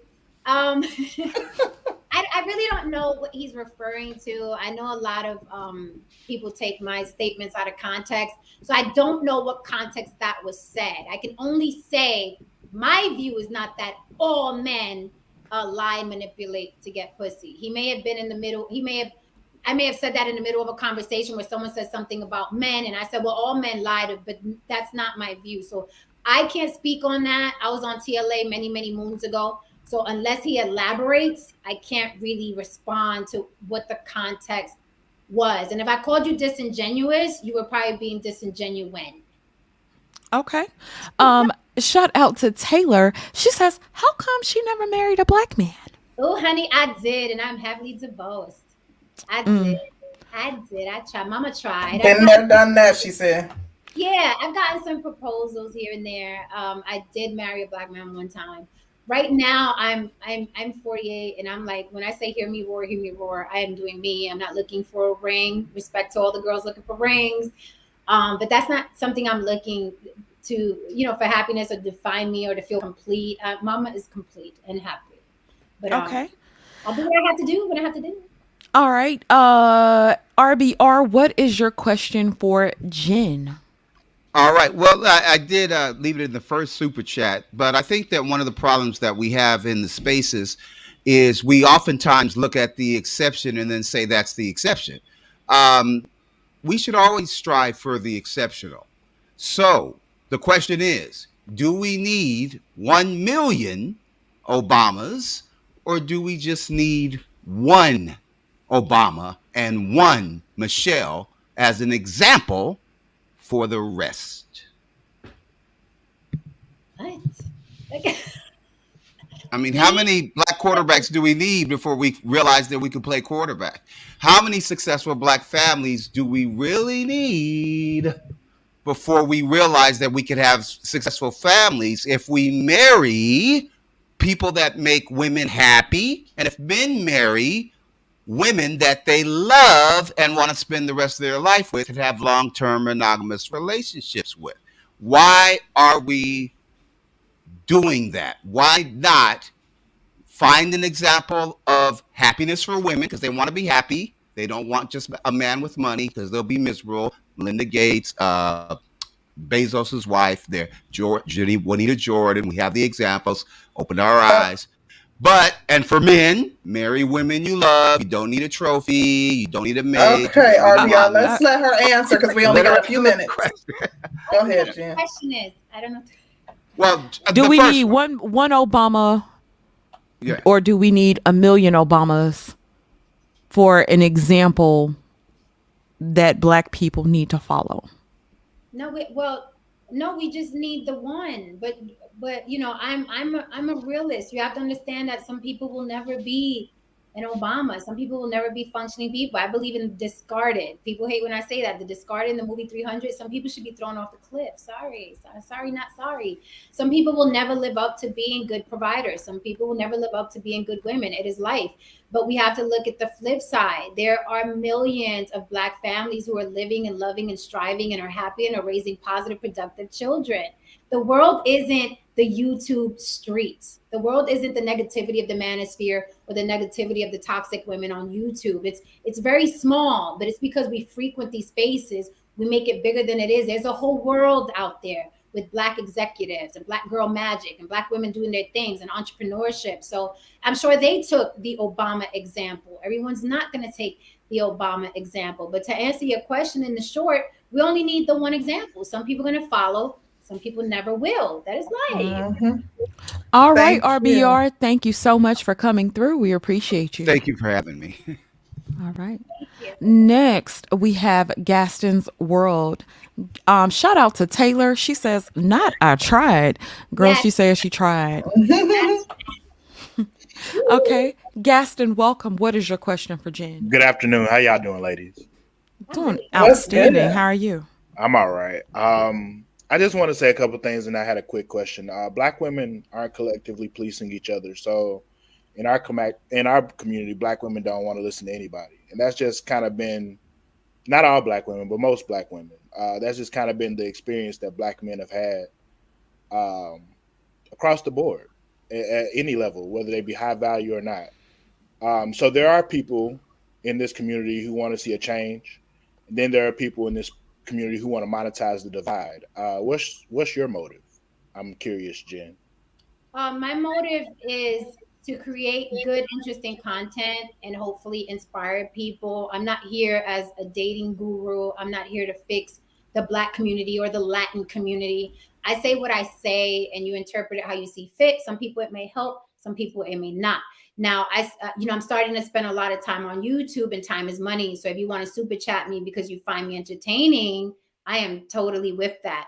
But I think the problem is that we're constantly looking for leaders. Uh, we take these spaces and we see these people talking, and we're looking, we're bated breath. Like, I, is this going to be a leader for us? Is this going to be the the resolve for the Black community? She better say the right thing, or he better say the right thing. And I think that's a huge mistake. As far as policing, police yourself. And I don't mean you as an individual. Gaston. I mean, everyone should be policing themselves. Stop looking for women to police women. Stop looking for men to police men. It'd be beautiful. It'd be great. But like I said before, there are a lot of successful marriages and families going on. If you're just concentrating on what women are not doing or what men are not doing to make you happy, you're going to be living a very lonely, sad, bitter life. So, my goal here is to get paid for being here, to entertain, to inspire, to make people laugh, right? Men and women. And I'm always going to give both sides. But again, a lot of people have issues with me because I don't pick a side, because people out here want you to pick a side so you can resonate with their pain and their trauma. And you're not going to get that on my page. I'm letting people know now if you're coming to see me bash black men, not happening. If you're coming to see me mm-hmm. bash women, not happening. But if there's an issue that happened in the manosphere, I'm going to talk about it. If there's an issue that happened in entertainment, I'm going to talk about it. If there's an issue that happened with white people, I'm going to talk about it. I actually used to be very, very militant back in the day, and then I had to calm down, but I'm not even that extreme anymore because now I see the world for what it is. Call it age, call it wisdom, I don't know. But um that's my goal in the quote unquote YouTube streets. I speak and people get incensed, but I never target anybody. Like they target me because they don't like what I said, but I'm like, you know, I didn't know who the hell that angry man was, for instance. I'm just using him as an example. I spoke about the manosphere. I don't know any of these characters. And then he targeted me for four or five hours. But I'm here to entertain. I am here to drop my wisdom. I'm here to have fun with people. If you watch my streams, I'm always like, hey, I mean?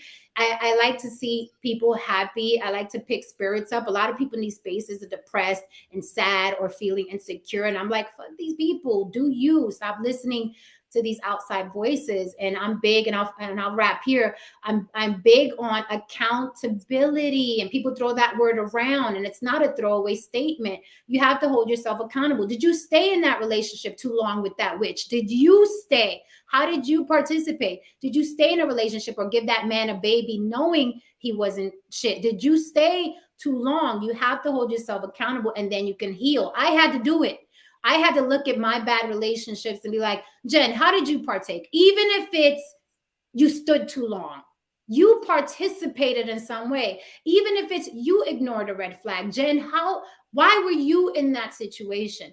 And when you look at it that way, you take your power back you take your power back and you take the onus off of them. Like, he did to me, he did to me, she did to me, she did to me. Black women aren't this, black men aren't that. Accountability. Police yourself, hold yourself accountable for your past transgressions or your or your broken marriage or your broken relationships. And there's power in that. And then you omit that. And then it's like, you know, you move forward and it's like you open up the universe to a better human being. Be who you want to be with. That's all. Be who you want to be with. And you're going to attract that. If you're a provider, you're going to attract a submissive woman. And when you don't, when you come across that woman and it's like, well, you got to take me as is, and I like Gucci. Have a nice day, ma'am. It was nice meeting you, but I'm have a nice day. I'm going to move on. Why are you going to keep going forward? Same thing with women. If you meet a guy that's like, hey, I need you to pay half the bills and take care of my kid when I this kid I have with this other lady, Good evening, sir. It was nice meeting you, but I have to go. We have to be, we have to hold ourselves accountable for how long we stay in these things and allow these relationships to make us bitter and have us online arguing for four or five hours with someone you're never going to meet. Interesting. So. Um, so you don't mind, Sister George, if I do this in a man's voice? Um, Shaka Nulu said, but on your channel, you specifically said we pick sides over here. Auntie was there. Yeah. Did we have anyone wait else waiting, Danny? That's it.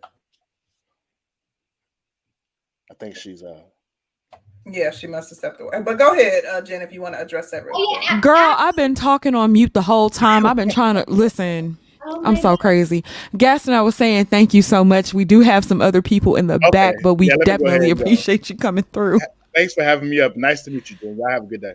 All right. Um, next we have um Bomb Cherry. Bomb, welcome to the panel. Let me read these super chats Hey, real Bomb. quick. Shout out to NT. He says, I don't pick a side. Bullshit. She kicked L Nixon off her panel last night and said, Over here we pick sides. Get the fuck out of here. Okay. First of all, I want to say hi to Auntie. I keep blocking him, but he keeps squirming his way around. So I will say this: I absolutely they are hundred percent correct. Last night I said, if you don't pick a side, if you don't agree that the way King berated this black woman and literally said out of his mouth, he will destroy her marriage. If you don't pick a side that that was wrong, get the fuck off my stage. Okay. They are correct. Okay. So what they're trying to do is mix what was happening last night, me defending someone that was getting berated, to I don't pick sides because I don't pick sides. There are problems on the man side and there are problems on the women's side in general with relationships. But if you see someone doing wrong, if you see someone physically, mentally, emotionally, or verbally abusing someone, trying to destroy them, and you're like, I don't know, and I kicked El Nixon off because he was doing the I don't know, they're not that bad, right? Angry Man's not that bad. If this man can do a stream berating black women for four or five hours, you have to pick a side. So that is the time that I will pick a side, and I'm very proud of picking a side. I don't think, you know, th- what King did to Wana was light. I don't think, oh, these are just differences of opinion, because that's how they were trying to um, diminish it. Like, oh, it was just a difference of opinion. No, this man was calling her a hoe repeatedly uh, unprovoked. Dewana never attacked him. He was literally saying she was a hoe. He was provoking the chat to call her a hoe. He was uh, berating her, her family, saying that he was going to tear apart her marriage. Just really disgusting things. So, yes, I will pick a side when I see abuse. I will absolutely pick a side every time when I see abuse. But Okay. relations, but you know, uh, gender wars, I don't pick a side because they're both bad but I will, I will, or good, but I will pick a side when I see abuse every single time, Aunt T. And I'm glad I see you up here because I that reminds me I gotta block you again. Okay. Um, we do have one more person in the back, and that's ARC who did super chat us. But Bomb, what is your question for Jen? Oh, I'm on mute. How's everybody doing? How y'all doing? Hey, Bomb. Hey, Bomb. Hey, hey, Jen. So I um heard what you when you started speaking about black women's hair, and you sounded just like the black the black men in the space. You know, so if you don't, and you also said some things that aren't true. Like for instance, you said that, you know, in the '60s, black women wore afros, but that's not true though, right? That wigs has been worn since the '40s. So my question to you is this: um, Do you find yourself being against black women, just like some of these men are? Okay. Instead of I- being, okay, go ahead. No, I'm sorry. Go ahead. Were you done? Yeah, no, I, I wanted to know do you think you are, because I understand when you say protect yourself, but do you find yourself to be against black women in general? Like you, you, we should just fend for ourselves, no sisterhood, none of that. Just do you. Okay. Well, I I never said that you should fend for yourselves. I said you should look to protect yourself always, right? That's how I was raised. That's how I am. And I'm not, ag- I don't know how you got from the hair comment that I was against black women. I'm not against anybody who's not against me. If you are against me, black, white, yellow, purple, green, man, woman, child, then I am against you. But I'm not against any group of people um, collectively. Also, the hair thing, I don't like how it looks. My daughter has worn weaves. My daughter, I don't like how it looks. It's a personal preference. I don't think that is um attractive, but I don't think you know a buzz cut on me would be attractive either. I just don't like how it looks. And in the 60s, they did wear afros, and in the 70s, they did wear afros. And I know that wigs are from the beginning of time.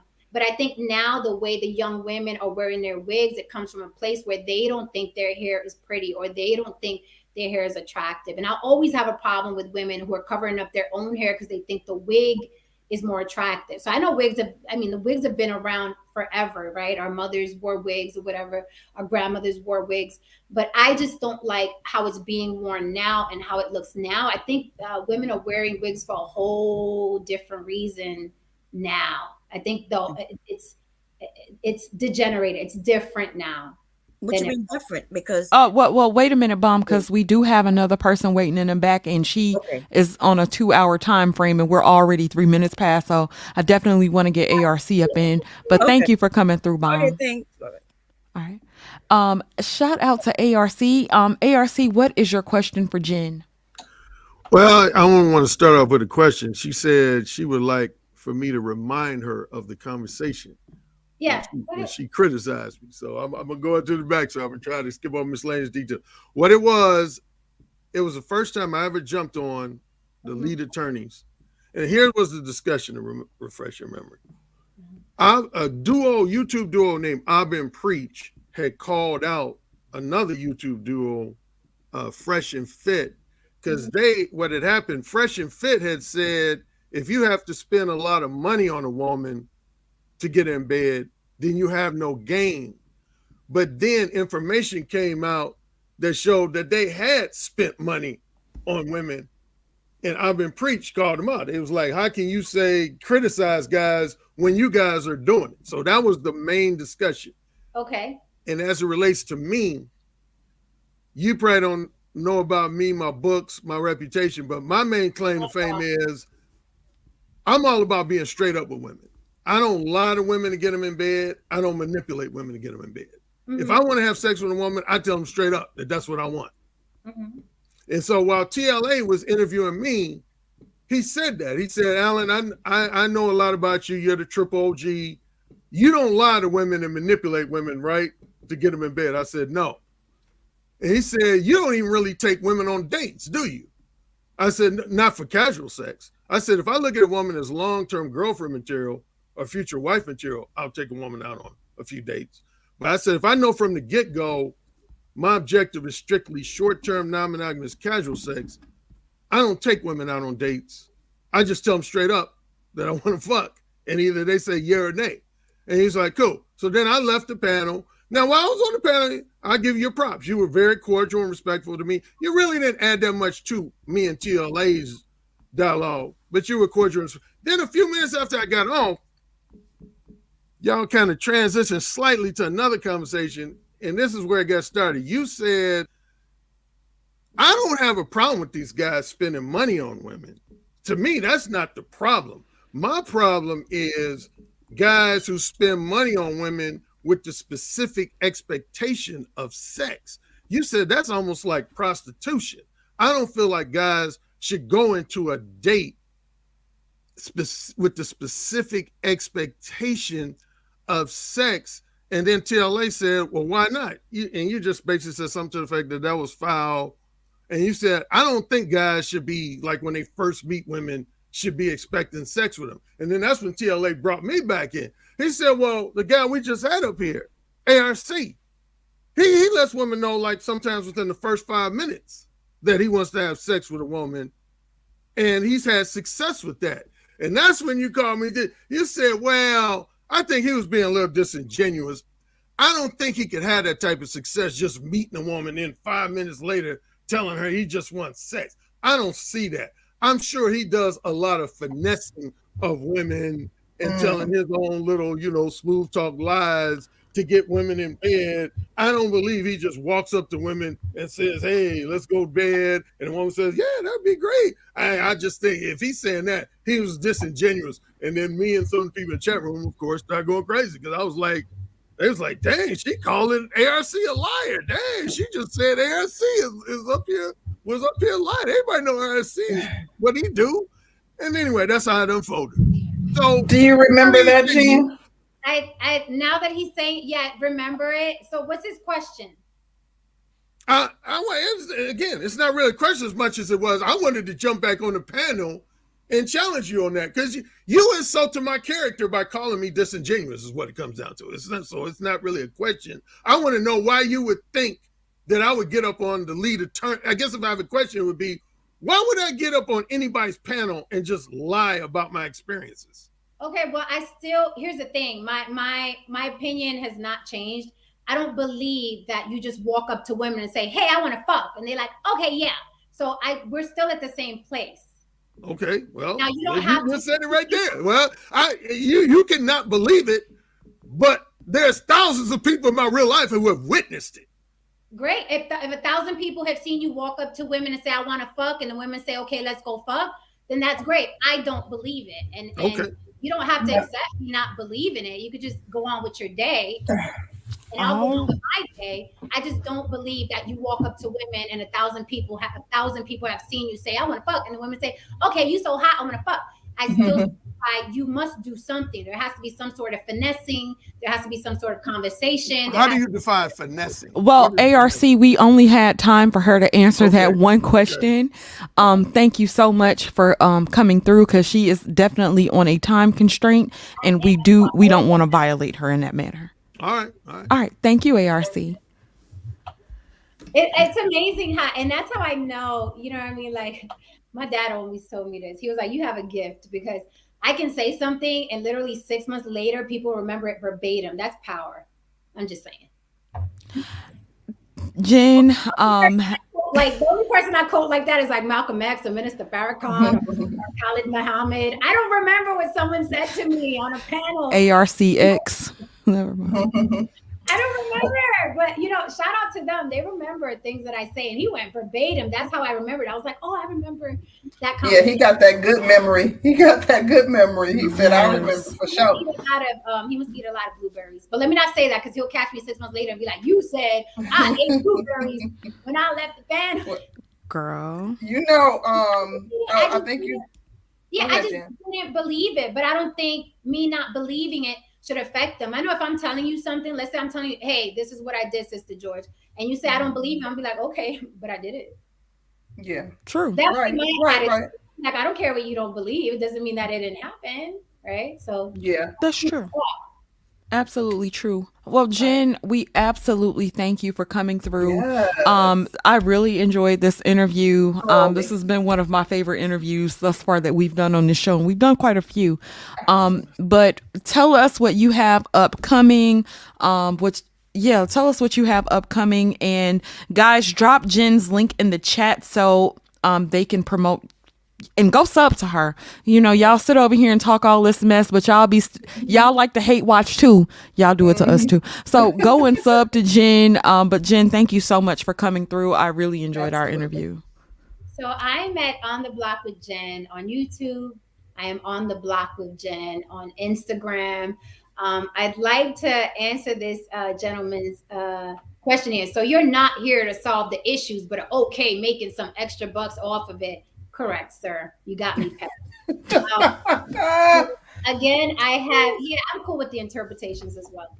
Um, I'm cool. Uh, I I'm on White People Money, the comedy starring Drew Sidora and Barton Fitzpatrick. That's playing all over um, Amazon Prime, Hulu. It's on Starz now continuously. I'm also in the Bag, the Bag Girls 2 on Amazon Prime, playing a Colombian drug lord. Um, and right now, I'm working on a couple of scripts. I am also working on my pitch deck because I am a writer as well. And I am Awesome. pitching a series, all Afro Latino and Black cast. Um, so I am pitching that as well. That's what I'm doing and helping raise my my babies from from a distance because they left the state.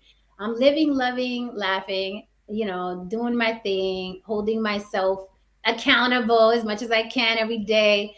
And um, you know, I'm, I'm enjoying this YouTube journey. I'm learning the hard way that a lot of it is toxic. Um, and you know, and even if you follow me, if you think you're gonna follow me, um, I have a really strict like you get blocked on on the block uh, with Jen very quickly. I'm not getting in a verbal fisticuffs. It, it wastes a lot of time, um, a, a lot of brain energy. So you can come over, we could debate, you can disagree um, amicably, respectfully, and you will have a good time on my page, a really good time. But if you're coming to project your childhood trauma or that woman that left you 10 years ago, or the, or or you know, project some man left you for Latina and now you want to choke me out, like I'm not having it. I will block you. But I say, you know, hang out because initially a lot of people don't like me, and I've heard over and over and over again. I didn't like you at first, but then I got to know you, and I like you now. And that's usually what happens. I'm a very tough love uh, type of person, and tough love is hard to swallow. But I mean well, uh, or according to the other guy, I'm just here to make some bucks. It's it's all good. So with that, ladies, I this was a wonderful interview. Thank you so much. Um, I was exhausted, but I said no. I'm all about the girl power, so I got to come out, and I committed to this. So, but I'm glad I did. We Um, appreciate you. Thank you so much, Sister George and C Rose. I love you guys, and let's collab in the future. Absolutely. We look forward to it and good luck on your scripts. Definitely Yes, gonna check absolutely. you out. I will be in your chat. I enjoyed this thoroughly. So thank you and thank you again. Yes. Thank you. Have Thank a good you. one. Bye bye. All right. Shout out to UC. He says Jen says the right thing, sounds good, but by and large, she is full of it. Um, thank you so much, UC. Uh, I, we got a couple more. Shout out to Eugene Still. Sorry, she's gone, Eugene, and I wanted to make sure we were able to close it out pretty good. He says, Jen, I forgot to ask you, and I don't know if you have answered this question. Have you ever heard of the term pick me? Have you ever been called one? Um, honey, I I I, I don't think I don't think so. I don't think so. Um shout out to Bl- Bronze Bird. He says, Did Jen call a black man a female dog and an N-word? Well, she's not here to um, verify if she did or she didn't. I saw that earlier in the stream where somebody said she called TLA a B A N. Um, and she's not here to confirm or deny, but I'm sure you can probably pull it up if she did. Um, I know you guys, you know, have a problem. I don't use the N word. That's not like I got to be hot to use it. That's not something that I typically say. But um, her daddy black. like uh, y'all Uh-oh. don't care if mixed people use it, but Bruh. she has black dad. I mean, Hey, cuz. That's my cousin right there, heard- concrete. Oh, okay. Hi, Hanifa. I've heard uh, mixed people in this space use the word, uh, and nobody bat an eye. Um, mixed people who don't even identify as black as well. So yeah, um, it's not it's not a word that I use. I don't, I don't just that's not something that I throw around like that. I have to be hot and out of character to really use it typically. But mm, okay. Shout out to Marquise912. He says, Down south, we call those backhanded compliments. Grandma said, Put my balls around the house. Marquise been on one. You hear me? You heard me. Listen, honey. 'Cause, um, baby, like for once he wasn't coming at me all the show long.